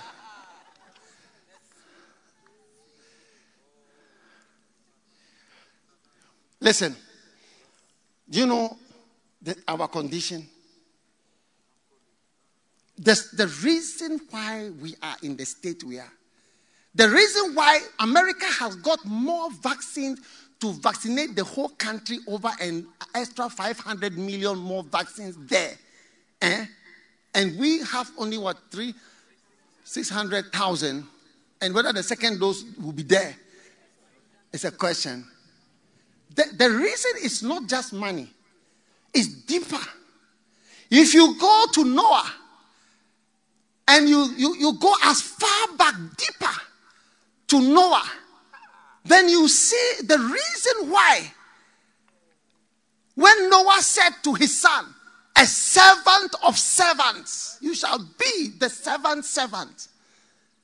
You start to see the origins and the explanations why the six deepest minds in the world, the deepest mind in the world is Anglo Ashanti in South Africa. The deepest, 4.7 kilometers deep, the deepest. 30% of all gold ever mined in the whole world, ever mined, is from South Africa. Go to the black people. When we were in South Africa, we were there for about almost 30 crusades.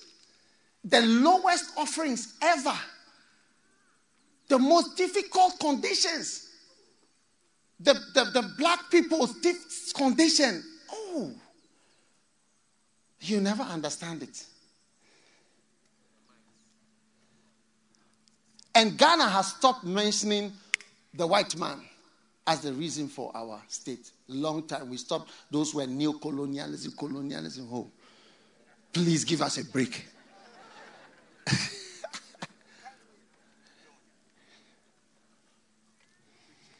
Go deeper, and you see. That's why I said my book on neutralize the case. People don't respect it. My own pastors, they don't go deep into it. They just look. So, chapter 1 is kill yourself for Jesus. Chapter 2, kill yourself for Jesus. Chapter 17, kill yourself for Jesus. Chapter 20, kill yourself for Jesus. Continue that way, and that is why we never get to the greatness that God wants us to get to, because we are not prepared to go deeper, and as deep as we ought to go in anything and in everything. You assume you know. You know, if you see my face, if you see me passing by, who do I look like? I'm half caste, Lebanese, whatever, Malaysia, Indian, foreigner, Obroni, anything. And you have a certain discounted mind, discounting certain things. Oh, this guy, this, whatever. Somebody say, I don't do this, I don't behave in a certain way and all that. Fine. So you discount and you fail to go deeper. That's why a lot of people, when they come around, they are surprised. Hey. Wow, we have never known that there's a place like this over here. Oh. Hey. This place looks like a foreign place. Go deeper, and God will show you many things.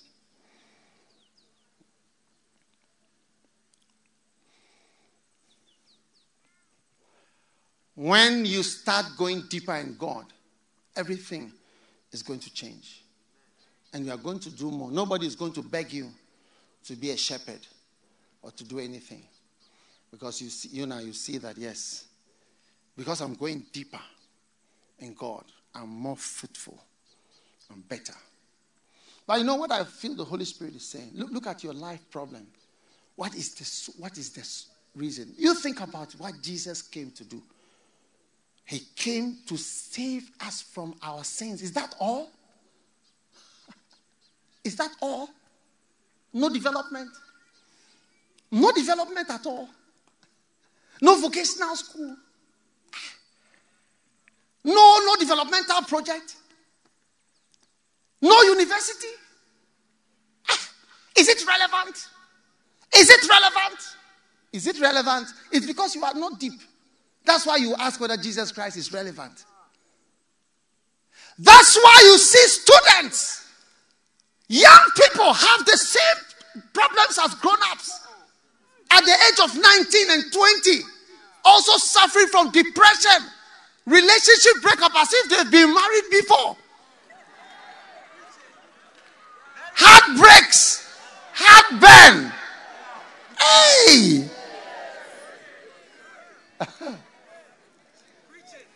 People think this is a young people's church. The problems that we have here, I tell you, it's only that you don't know. You see a young person carrying a load of the whole world on his head. His parents' problems have added to his problems.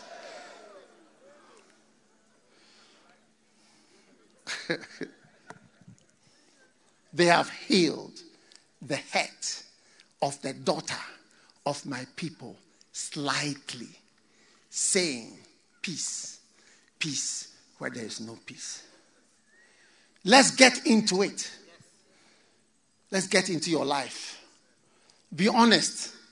Put yourself before God and be better. You know, the Bible says God, there is nothing hid from the one we have to deal with. There's nothing hid from him. There's nothing you can say to God that he doesn't know. He can even remind you. True or not true? Yes. And I believe when you do that, amen, he will bless you. Are you listening to me? Amen. Father, thank you for your mighty power. Thank you for going deeper and doing more. Thank you that everyone here is going to go deeper in Christ. Malora satalada. Ombo rankatas machidole mendere bede. Paromba derimola de sede. Andala mokera mandalada. Thank you that we are going deeper into the reasons for things in our lives. Mado queridos alama avaranole meshim barasandalamana. Lift your hands. Lift your hand. Let your life be open before him. In Psalm 100 verse 3. The Bible says, know ye that the Lord, he is God. It is he that hath made us and not we ourselves. We are his people and the sheep of his pasture. God has made us and he knows what is wrong with us. Lift your hand and call on God. Call on your God. Tell your God, Lord, I want every problem to be solved from the beginning, from the origins. I don't want to hear peace when there is no peace. I don't want my problem to be solved slightly. Marata sabora ramandala mashobara bakata. Barona Sakata. I don't want to hear false prophecies about my life. I don't want to hear the word peace, peace when there is no peace. Help me to forsake my sins and the origins of my crisis. Mataka baromba la sandole mamara dalada. Ye makasa kala dalada saranda renole moramanda. Mo la ramandole mandara bakata la sadilo. Proverbs 28 and verse 13. Are you listening? It says, he that covereth his sins shall not prosper. But whoso does two things shall have mercy. Number one, whoso confesseth and forsaketh them. You see, this is what you have to do with your sin and the origin of all the crises and problems and failings of your life. Number one, confessing, and number two, forsaking. What? Confessing and what? Forsaking. Forsake means like you have abandoned, like somebody with a broken heart. That your sin will have a broken heart. Say, oh, are you leaving me? He said, I'm leaving you. Never again. Confessing and forsaking. The very thing, you see, hello. Let us respect Jesus. If Jesus came to this world only for sin, then this whole service can be only for sin. Yes. This whole service. Because that's the only thing he came to do. No developmental project at all. Yes. Some of you, your life and even your child's life is at risk because of a relationship you had when you were even a teenager. Or a relationship you had when you were in your 20s. Yes. Yeah. You'll be surprised that sins and wickedness in your life can have serious consequences. For Jesus, for God to send his son all the way to do what? Not even to preach. Just to get rid of our sins. Lift your hands.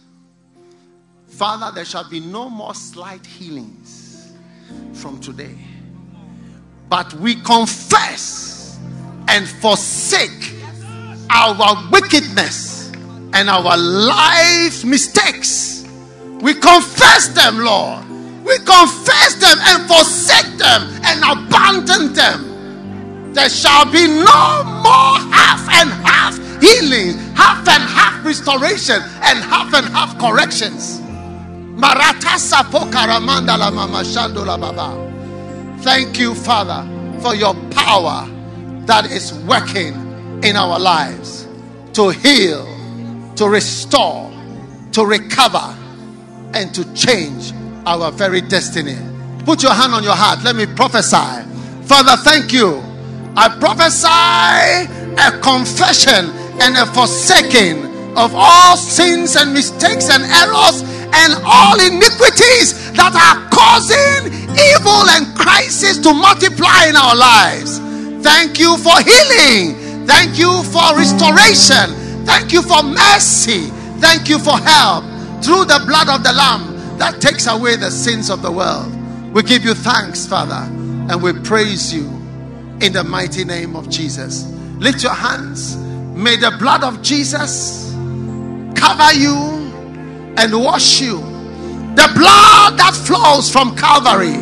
May the blood flow. May the blood flow to the highest mountain. And may the blood flow to the lowest valley of your life. May you be delivered from your sins and mistakes through the blood of the sacrifice. The blood of the Lamb of God that taketh away the sins of the world.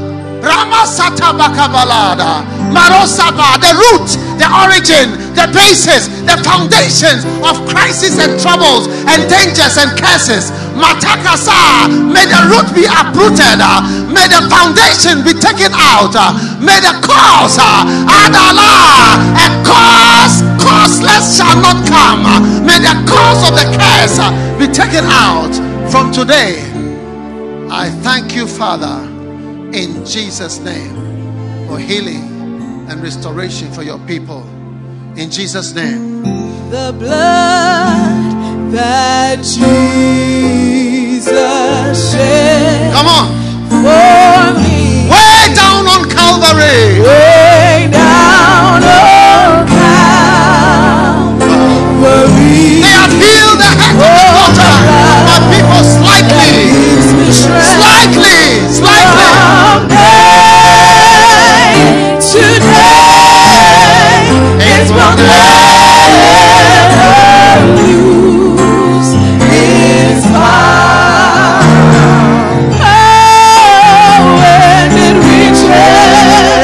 To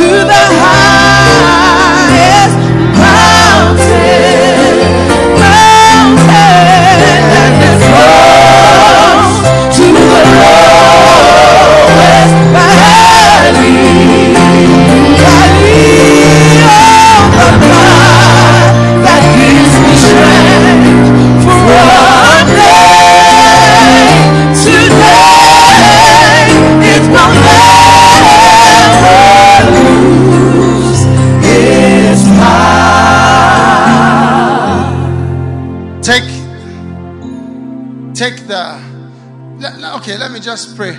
If you are here today and you don't know Jesus as your Savior, maybe somebody invited you, but you are not born again. Or maybe you are watching and you want to confess your sins and forsake your sin. Let me pray with you right now. If you are here like that, wherever you are standing or sitting, I want you to lift up your hand if you want me to pray with you to confess your sin and forsake your sin to God today and come to Jesus. God bless you. God bless you. Pastor, pray with me. I want to give my life to God. I want to give my life to Christ. I want Jesus to change everything about me right now. If you are here and you want to give your life to Jesus, right now, lift your hand up high like this. God bless you. God bless you. God bless you. God bless you. God bless you. God bless you. God bless you. If you've lifted your hand, Pastor, pray with me. I want God today. I want Jesus to save me. Come to me. Come with your hand lifted up. Come from the back. Come from upstairs. Come to the front. I want to pray with you over here. God bless you. Come, come, come, come, come. Come from wherever you are standing. The blood of Jesus is flowing right now. It reaches to the highest mountain. Come, my friend, come, come, wherever you are. To the lowest valley, come on, my friend, come all the way to God. Come to Jesus. Come to Jesus. Come to Jesus.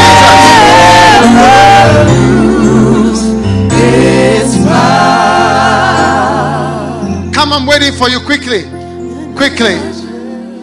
The blood. Come on, my friend. Come to God. Way down. Come on. God bless you. The blood that gives me strength from day to day. Today it will never lose.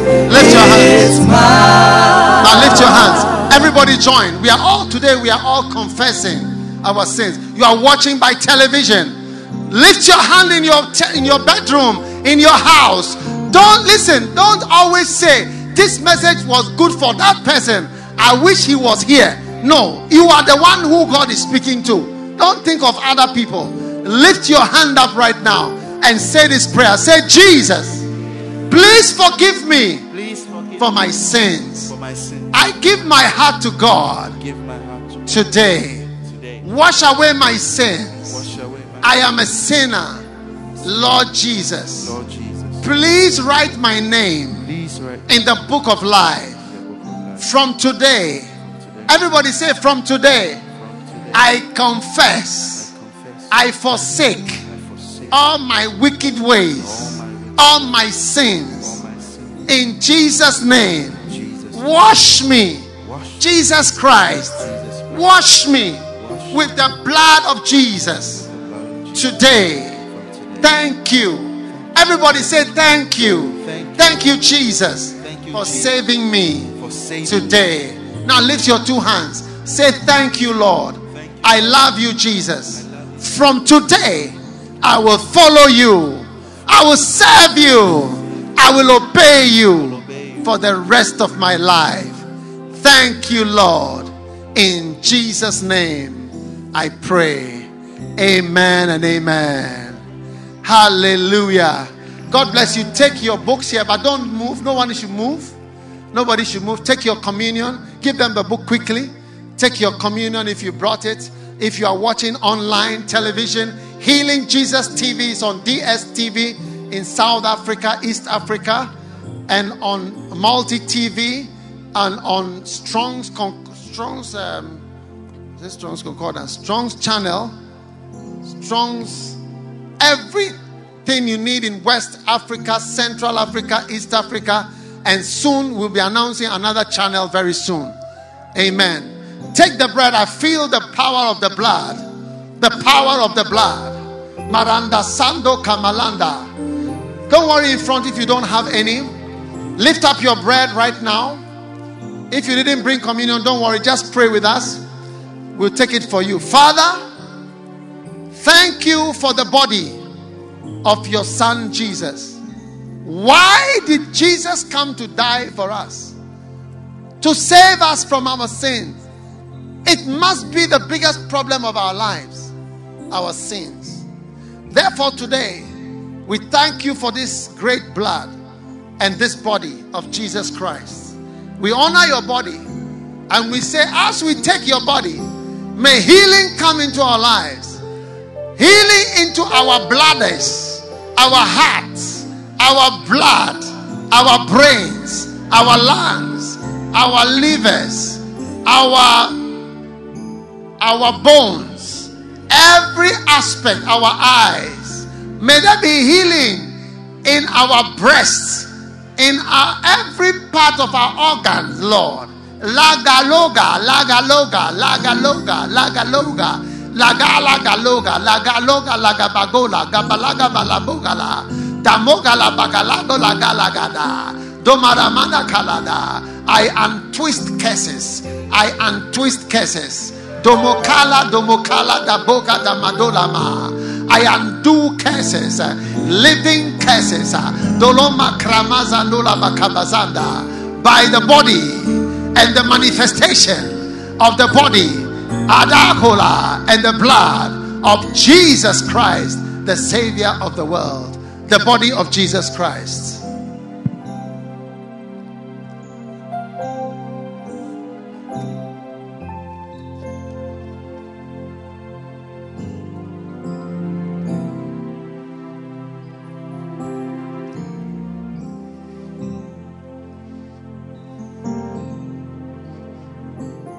Now, whatever represents your sin, by this blood, you are forsaken and being forgiven.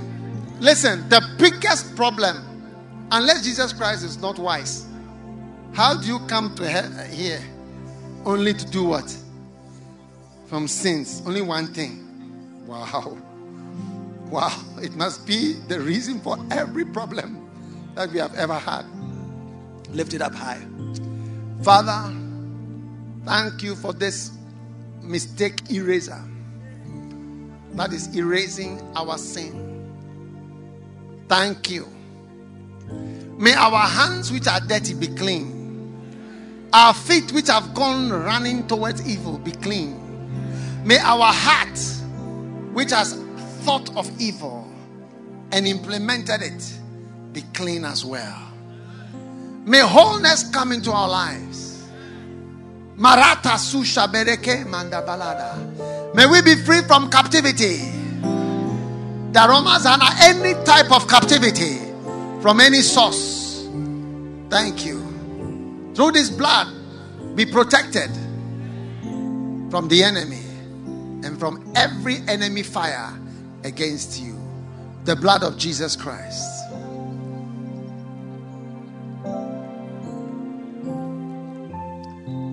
There is power,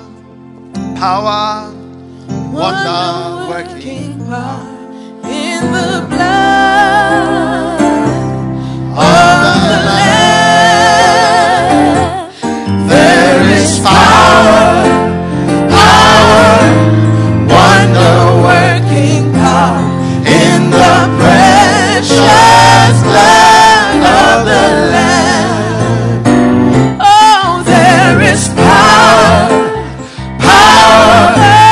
wonder working power in the blood.